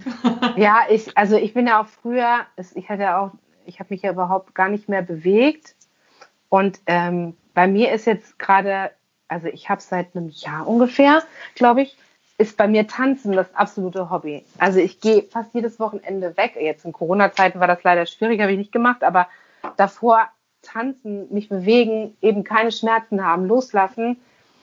Ich finde es schade, dass ich mich das nicht auch mit 190 Kilo getraut habe, aber jetzt kann ich es echt richtig genießen irgendwie. Das, und das ist ganz toll. Ja. War das, hast du das mit 190 Kilo nicht gemacht, weil du dich nicht getraut hast oder weil dein Körper einfach gesagt hat, hier halbe Stunde tanzen, du kannst nicht mal? Äh, ich würde mal sagen, zehn Minuten tanzen und kannst mich mal. echt? Aber mehr, ja, so, es war schon echt schlimm. Aber ähm, es, war eine, es, ist eine es ist eine Kombination aus beidem. Und das eine ist natürlich, dass hm, die Leute gucken mich an, hm, ich fange so schnell an zu schwitzen, hm, was denken die über mich, hm, wenn ich mich bewege, sieht das doof aus, natürlich, ne, das hatte ich immer im Kopf. Auf der anderen Seite aber auch, hm, nach zehn Minuten kann ich nicht mehr stehen, dann muss ich mich sowieso wieder setzen. Mhm. Mhm. Also es ist natürlich so eine Kombination aus beidem. Und Alex, weil ich empfand, als ich, äh, ich habe mich ja so ein bisschen gedrückt, die Doku zu gucken, ehrlich gesagt, weil ich so gedacht habe, oh, diese vielen Emotionen, so, ich habe gerade gar keinen Bock drauf, mhm. weil ich so auf anderen Baustellen, nee, Baustellen nicht, aber künstlerisch bin ich gerade an einem anderen Moment so. Naja, und dann habe ich aber irgendwann musste ich es ja dann gucken, weil wir darüber sprechen wollten, ne? Vor allem, weil ich dich immer gefragt genau, habe. Genau, weil, weil, weil Katja immer gesagt hat, jetzt guckst du endlich. So. und dann halt geguckt irgendwie und dann habe ich, ich habe so Fotos bearbeitet und habe alle drei hintereinander geguckt, ne? Oh also oh ja, da, da hast du der voll, volle Kanne gegeben, gegeben, so. Ey. Genau. Und meine, meine Tränen flossen immer und so. Und ich habe dann gedacht, ach krass, es ist, puh, das geht hier ganz schön, ne? So um, es geht hier ganz schön rein, so emotional.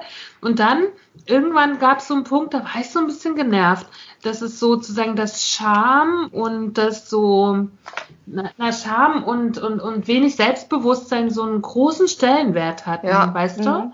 Und ja. dass da nicht noch eine andere Seite gezeigt wurden, weil faktisch bin ich ja nun irgendwie auch immer ein dicker Mensch gewesen, eine dicke Frau und ich war eine dicke Studentin und ich war immer eine dicke Liebhaberin, aber ich habe einfach eine andere Form von, von Selbstbewusstsein immer schon gehabt, weißt du, mhm. so.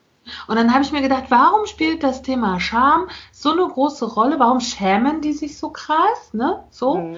Ähm, und dann musste ich mich erinnern, ich war vor kurzem in Italien und dann habe ich, musste, habe ich meinem Freund gesagt, geh vor, wenn wir irgendwie auf Berge klettern, so. Ich kann halt nicht so. Ich muss mich mhm. dafür nicht schämen, weißt mhm. du? So, sollen die doch vorgehen? Ich wohne mhm. auf dem vierten Stock und ich schicke meinen Freund immer vor. Mhm. So. So, nerv mich nicht, ich schaffe das nicht in dem Tempo. Ich komme nach. Aber ich habe mhm. kein zu schämen einfach. Warum? Aber vielleicht ist das auch ein Entwicklungsprozess. Mir, ich war früher als, ich bin ja auch schon in meinem Leben immer dick gewesen, also mal mehr, mal weniger, aber ich war nie weder normalgewichtig noch schlank tatsächlich. Also in meiner Wahrnehmung, in meiner Wahrnehmung auf jeden Fall. Wenn ich heute Bilder angucke von Kinder- und Jugendtagen, denke ich mir, was hattest du eigentlich für ein Problem?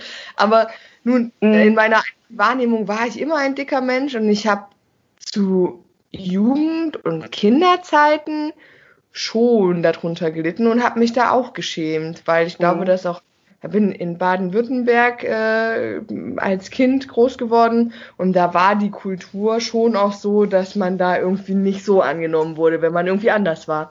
Mhm. Und ähm, also zumindest auf dem Dorf, auf dem wir da so gelebt haben.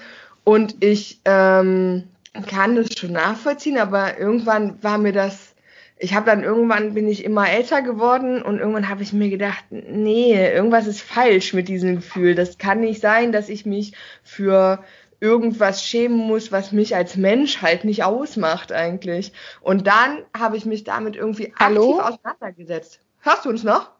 Ja, jetzt höre ich dich. Entschuldigung, du warst ah. weg. Gar kein Problem.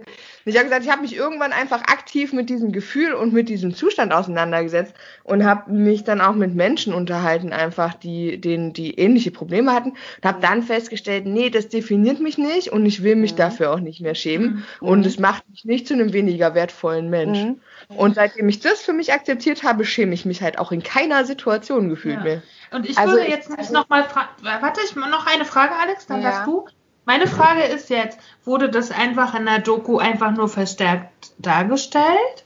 Oder hast du wirklich das Gefühl, dass diese sechs Protagonistinnen ne, mhm. ähm, zum Großteil aus Scham und ähm, was ist vielleicht noch ein anderes Wort, keine Ahnung. Also oder eben aus Scham bestehen. So. Ja, oder auch einfach aus nicht vorhandener Selbstliebe, weil ja. Scham entsteht ja genau daraus. Ja.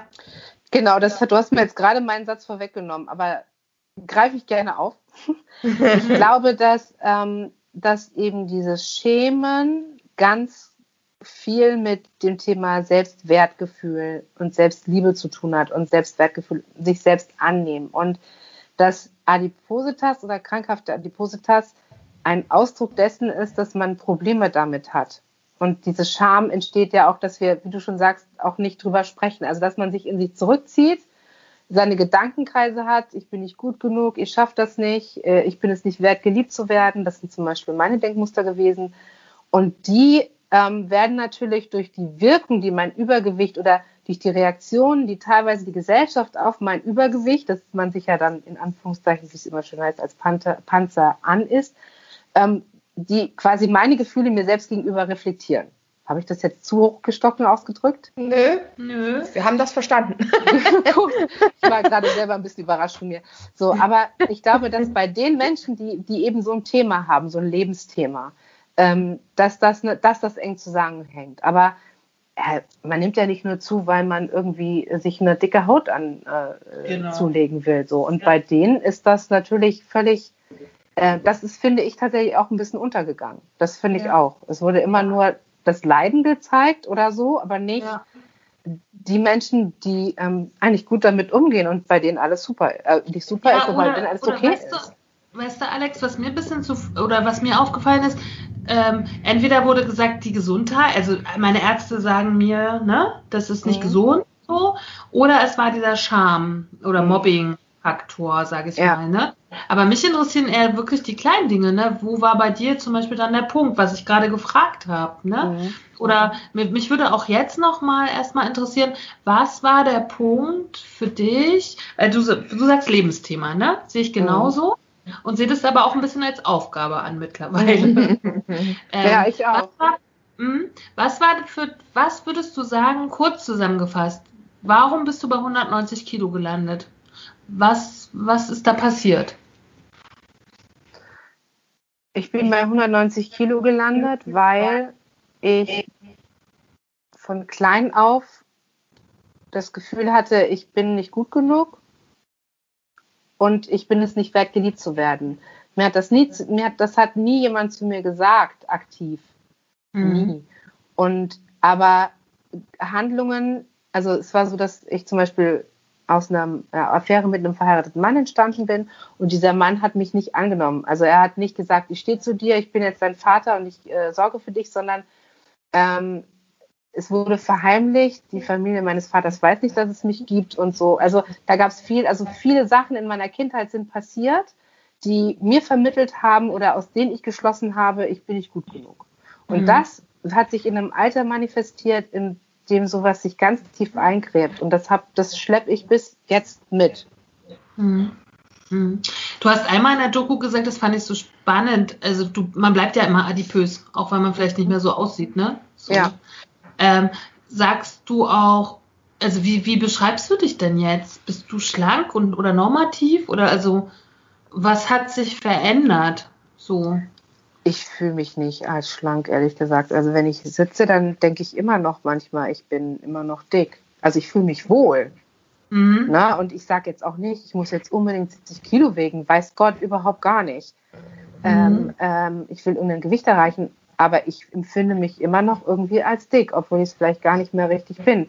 Und adipös meint auch im Kopf. Also man hat immer das Gefühl, okay, ich muss auf mein Essen achten und man hat, ich habe zum Beispiel auch immer wieder das Gefühl, meine, meine Essstörung kommt wieder durch. Und es gibt immer irgendwelche Sachen, die mich auf einmal antriggern, wo ich denke, okay, jetzt würde ich am liebsten wieder einen Essanfall haben. Also das, und das werde ich mein ganzes Leben lang haben.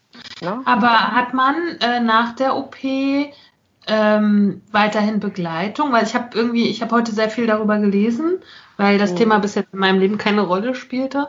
Und äh, da hat halt die, äh, lustigerweise ist ja der, die Adipositas Klinik hier in Leipzig da sehr führend, was bestimmte Forschungsgebiete betrifft irgendwie. Mhm. Und äh, die haben halt irgendwie geschrieben, dass es vor allen Dingen ganz wichtig ist, die Nachsorge und die Begleitung halt. Ne? Mhm. Ne? Findet das, das ein, wirklich statt? Oh? Das ist ein Problem in Deutschland. Denn mhm. die Voraussetzungen, so ein OP zu bekommen, die werden von der Krankenkasse vorgegeben. Also du musst das und das und das machen, du musst dir das holen und so und so weiter und so fort. Da, mhm. da wirst du von, da wirst du auf dem Weg dahin, wirst du von Experten begleitet. Ne? Ja. Aber wenn die OP war, dann gibt es keine Auflagen. Ja, dann hast du die OP gehabt. Du kannst dann natürlich, wenn du schlau bist, äh, sagen, okay, ich beantrage eine, eine Therapie. Ja. Das dauert aber in der Regel auch mindestens drei bis vier Monate. Wenn überhaupt, dann musst du gucken, dass du einen Therapeuten findest und so weiter. Also das ist gar nicht so einfach. Dann musst du auch jemanden gucken, der sich mit dem Thema auskennt und nicht irgendwie was anderes macht. Und also der Weg danach, da wird viel auch auf Selbsthilfegruppen abgewälzt. So von wegen, na dann geh doch in die Selbsthilfegruppe. Aber Selbsthilfegruppen sind keine Therapeuten. Ja. Mhm. Oder Psychologen. Und das heißt, da ist, das ist eine große Baustelle in Deutschland, finde ich. Ich dachte, dass man quasi, bevor man so eine OP bewilligt bekommt, hast du ja vorhin, glaube ich, auch erzählt, mal zumindest schon mal ein halbes Jahr lang in irgendeiner Therapie gewesen sein muss, äh, versucht äh, haben muss, auf traditionellem Weg abzunehmen und erst dann quasi gesagt wird, alles klar, wird genehmigt. Und ich dachte immer, dass zu diesem, zu diesem Prozess immer auch eine psychologische Betreuung gehört. Äh, nö. Du musst okay. einmal, also ich weiß nicht, wie es in anderen Bundesländern ist. Hier in Hamburg, also es gibt die Option, du kannst optional so mit beilegen, dass du einmal im Monat in der Selbsthilfegruppe warst. Aber es wird keine psychologische Betreuung vorausgesetzt. Es gibt ein psychologisches Gespräch, in dem derjenige dir bestätigen muss, dass er denkt, dass du die OP verkraftest und dass du die Voraussetzungen, psychischen Voraussetzungen erfüllst und das war's. Ist, ist vielleicht das einfach der Punkt, wo was einfach noch nicht gut funktioniert, weil ich finde, das ist der wichtigste Teil bei so einer Abnahme, dass man erstmal ergründet, wo kommt es her, ist es echt eine Essstörung, also ein mhm. Suchtproblem, wo ich dann quasi mit so einer OP nur die Symptome bekämpfe, aber gar nicht die Ursache? Oder ist es oh. halt einfach nur eine Verhaltensstörung, die ich mit einer Verhaltenstherapie therapieren könnte? Ich finde das super schwierig, weil ich finde, das ist das Wichtigste. Ist es, aber das findet nicht statt. Ach krass. Also Natürlich wird geguckt, was, also es wird geguckt, ob du, du musst halt in dem Antwortbogen, musst du halt angeben, ob du schon mal Klinik- und Kuraufenthalte gemacht hast. Mhm. Aber das bezieht sich nicht auf eine psychosomatisch, sondern, also ich habe dann zum Beispiel, also Klinik- und Kuraufenthalte, die ein Abnehmen zum ähm, Ziel hatten. Mhm. Mhm. Das muss man schon angeben, so. Aber das ist nicht unbedingt ausschlaggebend, ob du die OP kommst. Also hauptsächlich dieses halbe Jahr vorher. Weil die mhm. meisten haben ja schon auf konventionelle Weise irgendwie mal versucht abzunehmen. Die meisten mhm. können da irgendwas eintragen. Mhm. Aber das ist tatsächlich nicht Voraussetzung. Und das finde ich auch echt fahrlässig. Ich meine, ich bin, ich bin ein super reflektierter Mensch. Und für mich, Antje, du hast es, du weißt es ja auch, dass ja. für mich war das super anstrengend. Also dieses eine Jahr, die Abnahme und jetzt, das ist einfach für die Psyche super schwierig. Und ja. wenn da Leute sind, die das eben nicht können, dann, dass dir also finde ich auch ganz, ganz schlimm, dass das nicht, ähm, dass da nicht drauf geguckt wird auch. Ne? Mhm. Total. Und ähm, jetzt kannst du es ja uns vielleicht mal sagen, man muss praktisch bis ans Lebensende Nahrungsergänzungsmittel nehmen, oder? Ja. Haben wir das falsch gelesen?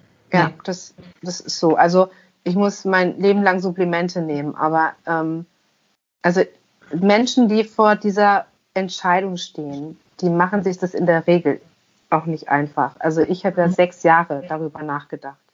Ah, okay. Sechs Jahre. Mhm. Soll ich, soll ich nicht? Ich habe vor sechs Jahren das erste Mal davon gehört. Dann habe ich gesagt, nee, das ist überhaupt keine Option für mich.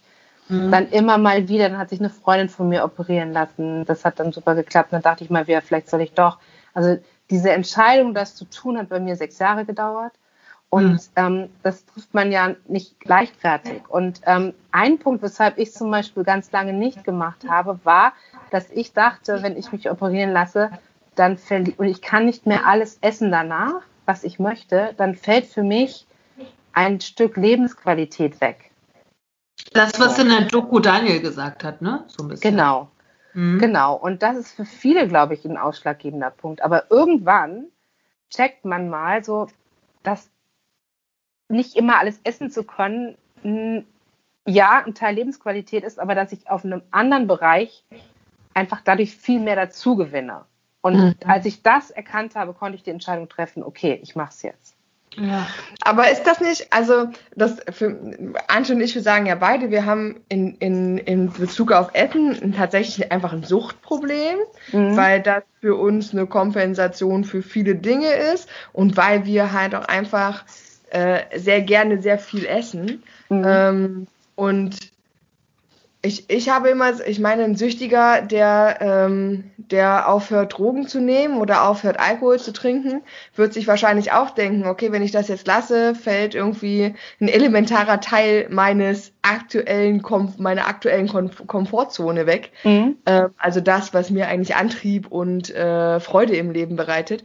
Mhm. Ähm, aber auch da sage ich wieder, ganz wichtig einfach, dass sowas psychologisch mitgibt. Also, Mhm. weil wenn ich schon vor dieser OP begreife, dass mein Lebensinhalt nicht das Essen sein muss, sondern dass mein Richtig. Leben auch noch andere Inhalte haben kann als das Essen, dann ist dieser Teil vielleicht dann auch nicht mehr so schlimm zu sagen, okay, ich kann halt nicht mehr alles essen. Aber die Frage ist, die mich interessiert, was kann man denn tatsächlich noch essen? Weil wenn ich gesehen habe in der Dokumentation, dass Lisa zwei Löffel Joghurt gegessen hat und dann satt war, ich meine, das hat für mich dann wirklich nichts mehr mit äh, Genuss an Nahrungsmittel zu tun. Also diese Phase, dass man zwei Löffel essen kann, hält genau zwei Wochen an. So. Okay. Wenn ich das mal so sagen darf. Und dann fängst du schon an, so mit pürierter Nahrung und so. Es ist, du kannst dir das vorstellen, ein bisschen wie, wie bei einem Baby. Du fängst, ich habe es immer damit verglichen, deine Ernährung wird einmal auf Reset gestellt. Und du hast, also ich habe es so empfunden, für mich war das die Chance, meine Ernährung komplett neu aufzubauen. Und zu sagen, okay, jetzt gucke ich einfach mal, wie will ich mich eigentlich ernähren? So. Und ähm, ich habe die Zeit für mich genutzt, dass ich äh, auch zum Beispiel Lebensmittel ausprobiert habe, die ich noch nie in meinem Leben gegessen habe irgendwie oder so. Und habe ganz bewusst eben meine Nahrung, meine Ernährung neu aufgebaut. Und das dafür war super. Und ich kann inzwischen theoretisch alles essen. Manchmal denke ich mir auch leider, weil es geht auch viel Süßes wieder leider. aber das ist äh, natürlich auch eine gewonnene Freiheit, wo ich auch selber sagen kann, okay, ich kann jetzt aber entscheiden, will ich jetzt ein Gummibärchen oder will ich es nicht? Und das ist eigentlich schon ganz cool. Okay, äh, meine Frage schließt sich da eigentlich gleich ganz an. Ähm, ich habe mit einer Frau, die ich durch eine andere Geschichte kenne, gesprochen. Die hat halt gesagt, äh, die kommt aus Berlin und äh, sie kennt viele Menschen, die dann Sucht verlagern. Ne? Mhm, stimmt. Und äh, wo es dann auch, wo dann, was weiß ich, Nutella wird dann flüssig gemacht, Schokolade wird flüssig gemacht, man trinkt viel Alkohol oder so, ne? Mhm. Ähm, hast du auch, äh, gab es Momente, wo das bei dir auch irgendwie so zum Problem wurde? So? Ja. Ja. Ja. Was hast du da gemacht? Also was, was Ähm, hat also, dir da vielleicht geholfen oder so? also ich, es fing an bei, ähm, okay, ich nehme ab, ich kann mir super Klam ich kann mir auf einmal Klamotten kaufen. Also ich bin in, quasi in Kaufrausch ausgebrochen. Ähm, das hatte ich mal, dann hatte ich mal, ähm, ähm, dass ich angefangen habe zu rauchen, das ich aber auch nicht gemacht habe. okay. Ähm, was hatte ich noch? Kurz überlegen. Na, das war's eigentlich. Alkohol bin ich, habe ich zum Glück nicht so gehabt, aber exzessives Feiern kann man vielleicht auch dazu nehmen. Das kann man mich auch. Aber das ist eigentlich eine schöne Sucht. das stimmt Die ist ja auch, die ist ja auch nicht so schwierig oder Sport oder so. Ja, das, also Aber ich genau, halt hatte auch mal. Sport hatte ich auch mal kurzzeitig. Ja. Aber ganz kurz noch abschließend dazu. Ähm, ich ich habe es zum Glück immer in den Griff gekriegt. Also ich Okay. war ganz gut. Ich konnte das dann wie kontrollieren. Ich bin dann immer ins eine Extrem raus und ich habe gemerkt, oh, zu, zu viel und habe wieder zurückgerudert. Also inzwischen Mhm. geht's eigentlich. Mhm. Dann, darf ich ganz kurz noch, Kathi? Dann, was mich wirklich ganz krass interessiert zur Doku auch, findest du grundsätzlich mit all dem, was du weißt und mit deinem Alter und so, gut, dass Lisa diese OP gemacht hat? Mit 18? Das ist jetzt ziemlich gemein. Nein, also Also ich, muss kann dir gleich sagen, sag- ich habe vielleicht, ich, äh, vielleicht ka- kann ich eine Sache, also sie hat die OP ja ohne, ohne MMK gemacht. Das heißt, sie ist dahin, wurde aufgeklärt, die OP würden wir ihr ans Herz legen. Dann wusste sie ja nicht, soll ich machen, ist sie ein zweites Mal hin, da hatte sie dann auf einmal sechs Kilo mehr. Und da hatte der Arzt gesagt, wir sollten das wirklich tun. Und dann hat sie gesagt, ja, und drei, drei Wochen später lag sie auf dem OP-Tisch. Also drei Wochen später. Eine 18-Jährige, die Mhm. überhaupt kein, die noch überhaupt gar nicht abschätzen kann, was das für Konsequenzen eigentlich in Richtig. ihm hat. Ich fand's, ich fand's nicht so gut, ehrlich gesagt. Aber Ja. ich, Mhm. sie ist Geht mir 18 ähnlich übrigens. Ja.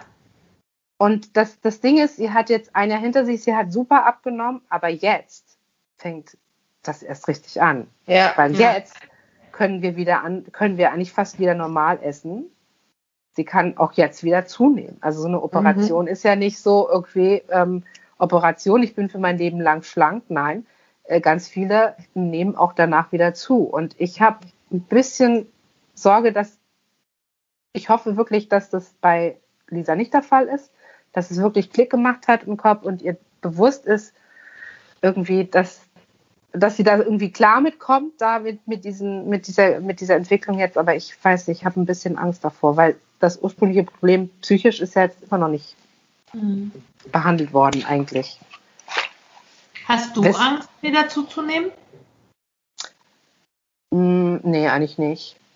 Mhm. Also ich, ich, ähm, hab, ich möchte mich frei machen von davon, über, darüber nachzudenken, ob ich jetzt fünf oder zehn Kilo oder mehr oder fünf Kilo weniger wiege. Also Mhm.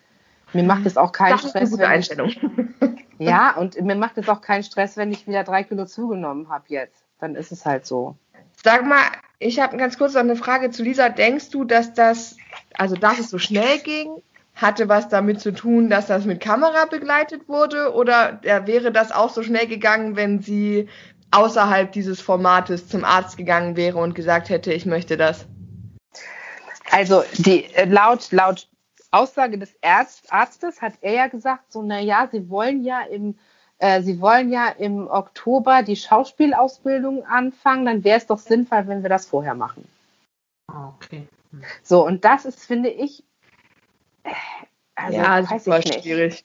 Ja, Sup- super schwierig. Müssen wir auch gar nicht mehr, glaube ich, Ja. äh, laut die Dinge sagen. Ich glaube, Ja. jeder kann da jetzt sein, sein Ja. eigenes Urteil bilden. Ich finde sowas mit 18 ey, grundsätzlich echt schwierig. So. Also Ah, noch eine andere wie gesagt, Frage? ich wünsche ihr alles Gute und ich, Ich hat auch. das echt super gemacht, ne? Also da kann sie auch stolz drauf Auf sein auf Fall, ihre auf 70 jeden Kilo, ne? Aber jetzt, wie gesagt, fängt die Arbeit eigentlich erst an. Jetzt Ja. zeigt sich wirklich, ob es Sinn gemacht hat oder nicht. Ja.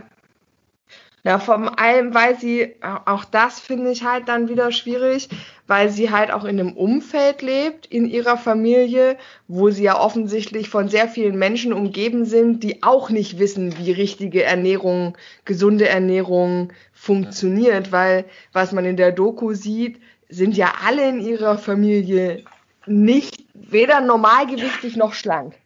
Ja. Stimmt. Ne? Und, äh, ich und meine, das heißt, sie hat da halt auch keinen Rückhalt, jemand, der sagen könnte, hier komm, ich zeig dir jetzt mal, wie das geht mit dem gesunden Kochen. Oder ich zeig dir jetzt mal, wie äh, das funktioniert, weniger zu kochen oder wie auch immer. Ey, das finde ich, und das meine ich, ich finde das super problematisch, dass man halt einfach sagt, als da, wir machen jetzt hier eine Bekämpfung von Symptomen, wir machen jetzt hier eine OP, Mhm. damit nimmst du erstmal ab, aber dann gucken wir gar nicht, was ist denn mit deinem Umfeld, was ist denn mit deinem eigenen Leben, was ist denn mit äh, Warum deiner, du? ja, ne? wegen So. deiner, Psy was ist mit deiner psychischen Genau. Einstellung zu essen. Ich finde das so, Aber so guck mal, ist das nicht So. in unserem gesamten Gesundheitssystem irgendwie so ein bisschen? Also komplett. jetzt ne, Komplett. ja. Wir Ja, haben auch also ja grundsätzlich ein Problem mit Ärzten. Also ich ja sowieso. Also ich okay. allerdings ganz Verstehe gute gefunden. ja, na, ich, ja. Ich meine, das ist ein grundsätzliches Problem unseres Gesundheitssystems. Ich meine, ich bin ja froh, dass wir eins haben, ohne Frage. Ja, jeden Fall. auf jeden Aber Fall. es, man muss halt auch gucken, ähm, wir sind 82 Millionen Menschen, alle sind krankenversichert, gut, ein paar private, die müssen wir raus, aber ähm, du kannst, also wie, ich, es soll jetzt keine Rechtfertigung für die Krankenkassen nee. sein, ne? Aber du musst natürlich gewisse Normen einführen, Richtwerte, an denen du dich hilfst, wie in speziellen Fällen ver, äh, ge, ähm, ge, gehandelt wird bei so vielen Menschen. Du musst, du musst normieren, sonst, sonst kannst du das gar nicht leisten. Also wenn du dir immer jeden Einzelfall anschauen würdest, dann bräuchten wir, das würde sich ja gar nicht lohnen, ja. dafür, dass wir da Aber einzahlen. vielleicht könnte man sagen, okay, es gibt halt eine Mindestgrenze, ne? Genau. Dass solche lebenseinschneidenden OPs, sagen wir, ab 25 irgendwie gemacht werden oder so, ne? Also da, es gäbe ja schon Möglichkeiten, weißt du? Ja, Ich also, würde aber gerne, also meine abschließende Frage an dich, Alex, ist, oder ist zweigeteilt. Was war so für dich, mh, sagen wir, der tiefste Moment der Doku? Und über was hast du dich geärgert in dem? Wie lange habt ihr gedreht? Ein Jahr oder ein halbes Jahr? Äh, ich dachte ich nämlich glaube, ein Jahr. so, na, so acht Monate waren es irgendwie. Ah, ja. acht, neun Monate. Also was war sozusagen der tiefste irgendwo der wichtigste oder berührendste Moment, sowas in der Art? Und was hat dich geärgert während der acht Monate? So. Also erstmal der berührendste Moment und der wichtigste Moment war unser Shooting. Das kann ich ganz klar heute sagen. Oh. Ja, das ist auch, das sage ich auch aus vollstem Herzen, weil es mich in meiner Entwicklung und meinem Körper mir gegenüber einfach so viel weitergebracht hat, egal ob da jetzt eine Kamera dabei war oder nicht, da Ja. hab ich auch drauf geschissen, Entschuldigung, wenn ich das so sage.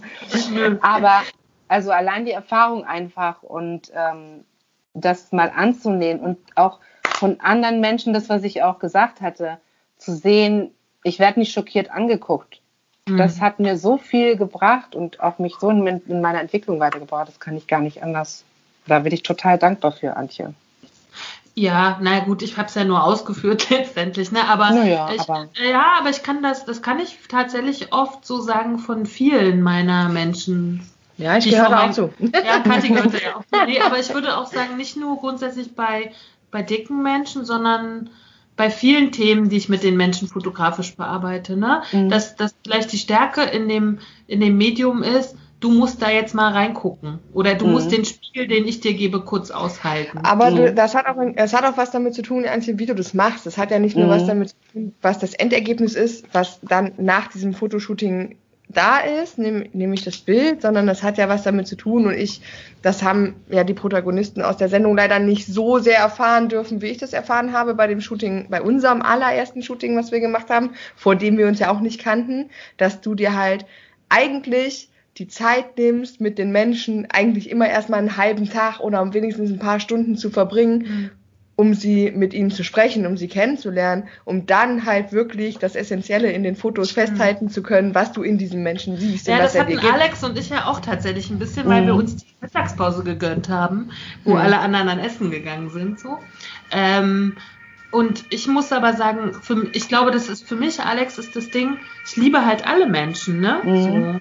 Und ich glaube, ich habe mich schon auch immer lieb gehabt und möchte das irgendwie weitergeben. So. Und ich habe halt auch keine Scham oder keine Grenze, weißt du? Für mich Mhm. warst du zum Beispiel so interessant, weil ich die Form so mochte. Also ich mochte dich auch gerne. Aber ich finde deinen Körper oder auch gar keinen Körper abstoßend. Ich glaube, das ist der Punkt. Ich finde keinerlei Körper abstoßend. So. Mhm. Seelen kann ich abstoßend finden, weißt du? So. Also ich finde auch keine Körperabstimmung. Ich finde auch zum Beispiel meinen Körper nicht abstimmung. Gar nicht, im Gegenteil, nee, aber im Gegenteil, Nee. ich liebe das sogar. Aber ich Mhm. glaube, das ist der Punkt in meiner Arbeit, weißt du? So. Und vielleicht kann, habe ich dann die Gabe, das Gefühl halt weiterzugeben oder so. Keine Ahnung. Ich glaube ja, also wenn ich glaube, das, das hast du schon ganz gut gesagt. Ich glaube, du kannst das Gefühl einfach sehr gut weitergeben. Und ich glaube, vielleicht viele Menschen schaffen es auch eben vor der Kamera und wenn sie mit dir eine Verbindung haben, sich zu öffnen und das erste Ja. Mal vielleicht eben auch Gefühle zuzulassen, die sie vorher nicht zulassen konnten. Und, und das, wenn du das in der Kamera und einen Moment festhältst, gibt es nichts Kraftvolleres, Mhm. ähm, ähm, als ich finde, es gibt nichts Kraftvolleres als so etwas. Ne? Und vor allen Mhm. Dingen, wenn du diejenige bist, die fotografiert wird, dann löst Mhm. das auch nochmal was in dir aus, wenn du das Bild dann siehst. Also Ja, klar. das ist eine ganz tolle Arbeit, die ich äh, für ganz wahns- wahnsinnig toll halte. Und man merkt eben, dass du Interesse an, Interesse an Menschen hast. Mhm. Was hat dich geärgert während der acht Monate? Ach Gott, das, da reicht die Zeit gar nicht, ey. Ein Punkt vielleicht, keine Ahnung. Ah, ich hätte mir mehr, also was, was mich, was, was ich geärgert, ist ein bisschen schwierig, was mich ein bisschen traurig gemacht hat, ist, dass ich das Gefühl hatte, dass die Produktionsfirma nicht wirklich was dafür tut, die Menschen auch in ihrem Weg zu unterstützen. Also, dass wir nicht ähm, zu sagen, okay, also wie soll ich sagen, irgendwie zum Beispiel, dass wir mal, wenn es darum geht, dass wir abnehmen, auch mal zusammen gesund kochen oder so. Mhm. Versteht ihr, was ich meine? Ja, ja. Oder Ja. eben auch mal, es gab auch einige, die schon ewig, äh, die sich vielleicht auch nicht getraut haben, so Sport zu machen, zusammen zum Beispiel mal in so einen äh, totalen Zumba-Kurs gehen oder keine Ja. Ahnung was. Und, und auch mal, also wir haben, wir waren einmal im Schwimmbad, das haben sie aber da nicht gezeigt. Und das mal auch mal zeigen, dass wir miteinander Spaß haben können, so richtig. In Ja. der Gruppe. Dass wir Mhm. stark sind in der Gruppe und so. Und das fehlt so überhaupt irgendwie. Das Was ist immer für nur. mich was mich grundsätzlich ein bisschen geärgert hat bei der Doku, war, dass äh, dieser, dass diese OP grundsätzlich, also allumfassend, dass diese OP als einziger Ausweg gezeigt wurde und mhm. dass eben genau solche Sachen wie, na, man kann aber auch seinen Körper erstmal fit halten und schon mal ein bisschen in die richtige Richtung bringen, wenn man gesund sich ernährt, weil es wurde immer gesagt, zum Beispiel, äh, Marc hat nie gelernt, gesund zu kochen. Ja, hm, aber man hätte diesen Moment zum Anlass nehmen können, es ihm beizubringen. Oder mhm. man hätte genau. halt irgendwie so, ne? Also ich finde halt einfach, ähm, es wurde so ein bisschen, also schon nicht nur, aber auch so ein bisschen voyeuristisch dargestellt und ich hatte auch das Gefühl, die Leute wurden trotzdem ziemlich alleine gelassen. Mhm. Hm. Also es wurden nicht ganz so alleine gelassen, es ist tatsächlich, Marc wurde sehr intensiv betreut und so und ähm, ich hatte auch zu fast allen Kontakt und habe da ähm, versucht, mit Rat und Tat zur Seite zu stehen. Das sieht man natürlich auch alles nicht. Also wir haben uns schon gegenseitig unterstützt, aber du hast schon recht. Also es wäre halt cool gewesen, mit Marc einfach mal sagen, okay, wir kochen zusammen. Ja. Hier, wobei wir machen man, jetzt Kochkurs. Wobei man aber sagen muss, dass das ehrlicherweise beim Marc wahrscheinlich nicht gefruchtet hätte, weil der ja, eigentlich erstmal woanders ja, ja. ansetzen muss. Das, das stimmt. Das stimmt. So, wie jetzt. So, noch ganz kurz, mir ist gerade noch was. Wie ist euer Verhältnis jetzt? Als das wollte ich auch fragen. Du bist, du bist, was? Ich, das, ich wollte gerade sagen, das ist meine letzte Frage. Ach so, okay, das ist okay. Ja. Mach ruhig. Darf ich? Ja. Wie gibt es euch als Gruppe noch? So. Uns gibt es als WhatsApp-Gruppe noch. Da schreibt dann auch der ein oder andere mal zwischenzeitlich was rein. Also wir sind in der, alle in einer WhatsApp-Gruppe außer Marc, der ist nicht drin. Und wie gesagt, da schreiben wir ab und zu mal auch was rein und halten uns so gegenseitig auf dem Laufenden. Ähm, ich habe noch zu Alia Kontakt, die ist regelmäßig bei mir, wie eben gerade jetzt auch.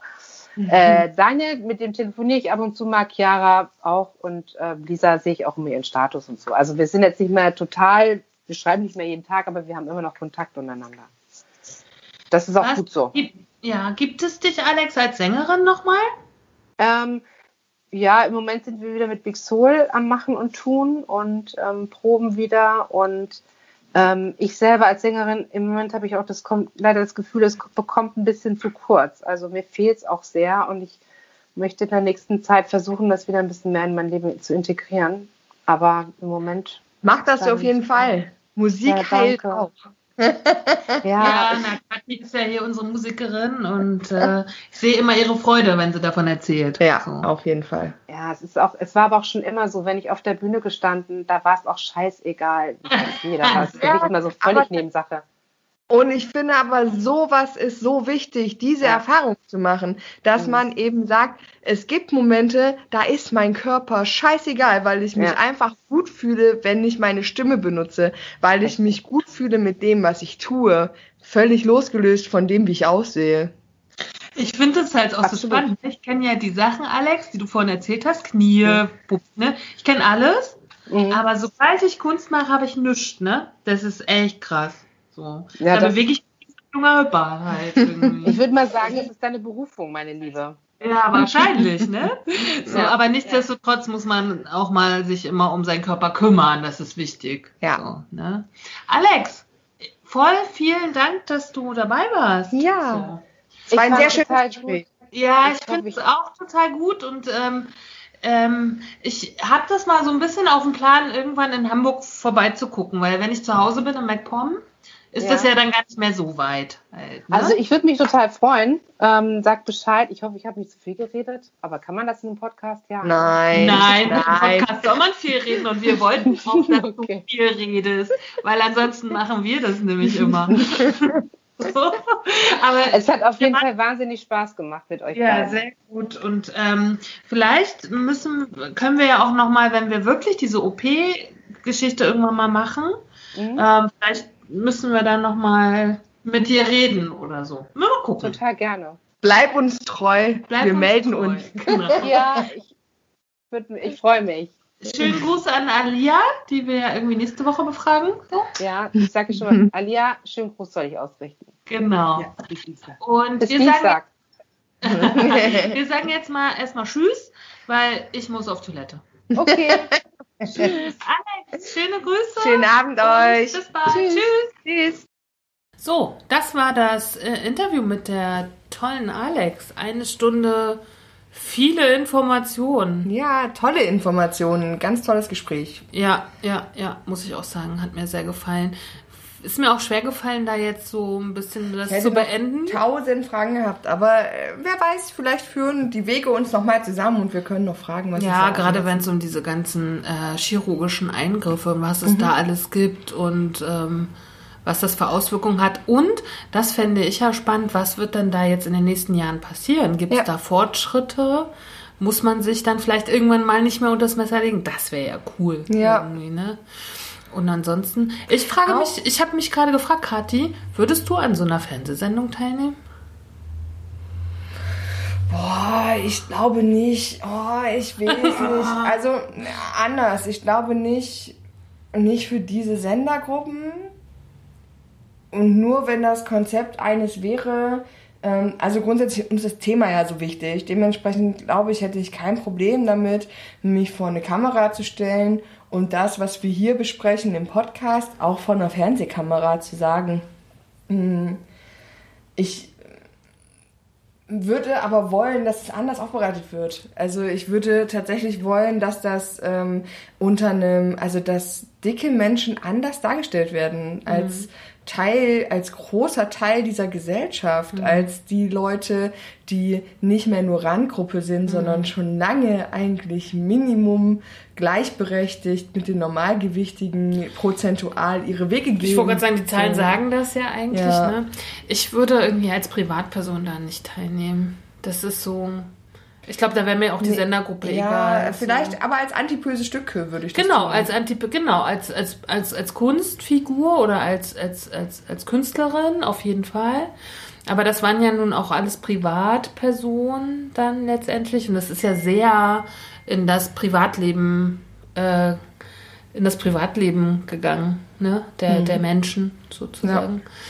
Das stört, würde mich stören, weil als Mensch hat man ja auch noch so seine Dinge, die man jetzt nicht mit allen teilen möchte. Ne? Und wir bestimmen das ja bei den antibösen Stücken sehr frei zwar und sehr machen die Grenzen da sehr weit, aber jeder hat ja auch so seinen Punkt, wo er sagt, dahin möchte ich jetzt nicht gucken Ja. oder so. Ne? Und Genau. ich hätte so ein bisschen Angst, dass das so ein bisschen wie übergriffig wird oder so. Ich kann das gar nicht beschreiben. So.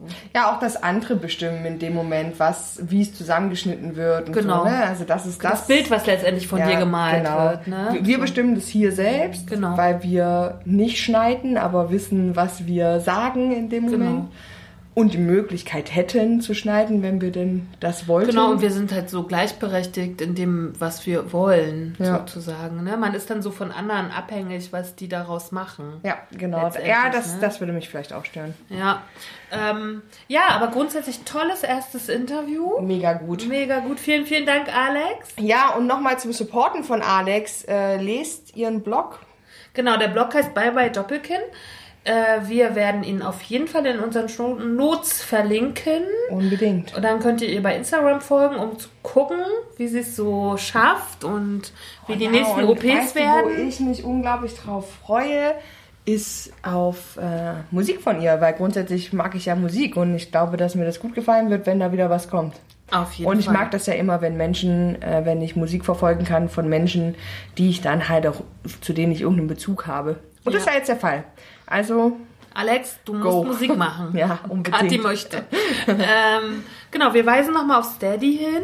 Wir werden nicht müde. Wir brauchen ein wenig äh, Geld von euch in unseren Hut. Also, falls euch das gefällt, was wir tun, falls euch das Thema zusagt, falls ihr uns, uns mögt, dann äh, lasst uns doch äh, einen monatlichen Beitrag da. Das würde uns sehr freuen. ja. Ne? Steady, ihr findet das alles. Jeder Euro zählt, Freunde. Genau. So, und jetzt macht's halt mal wirklich. Die, die uns immer regelmäßig äh, hören, ne? Ihr könnt jetzt, wenn ihr es gleich, wir, in zwei Minuten sind wir durch, dann einfach auf Steady gehen, da anklicken. Oder auf unsere Internetseite, da poppt das sofort auf, wenn Genau. man drauf geht.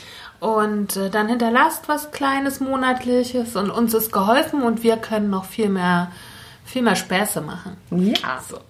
Ähm, genau. Der September steht im Zeichen von verdammt schwer der Doku. Wir werden noch weitere Interviews führen. Wir werden noch mehr Behauptungen recherchieren. Und äh, wir sind dann kommenden Freitag wieder für euch da. So sieht's nämlich aus. Ihr könnt ja schon mal rätseln, wer da unser. Talkgast ist. Oder Gästin. Oder Gästin. Man weiß es nicht. Ähm, ihr Lieben, wir hören uns am nächsten Freitag. Hinterlasst uns doch bitte Kommentare, Fragen, was auch immer, auf den Medien, in denen wir so vorhanden sind. Ihr wisst es ja, ihr, ihr Same seht es ja. procedure as every week. Yes. Und äh, wir, das sind die antibösen Stücke Katharina Sophie Hautmann. und Antje Kröger, verabschieden uns bis zum kommenden Freitag. Auf Wiedergesehen. Tschüss. Cause not eating cake's not gonna help. What helps us is a riot. Cause honey, did you ever notice the dying diet? Not eating cake's not gonna help. What helps us is a riot. Cause honey, did you ever notice the dying diet?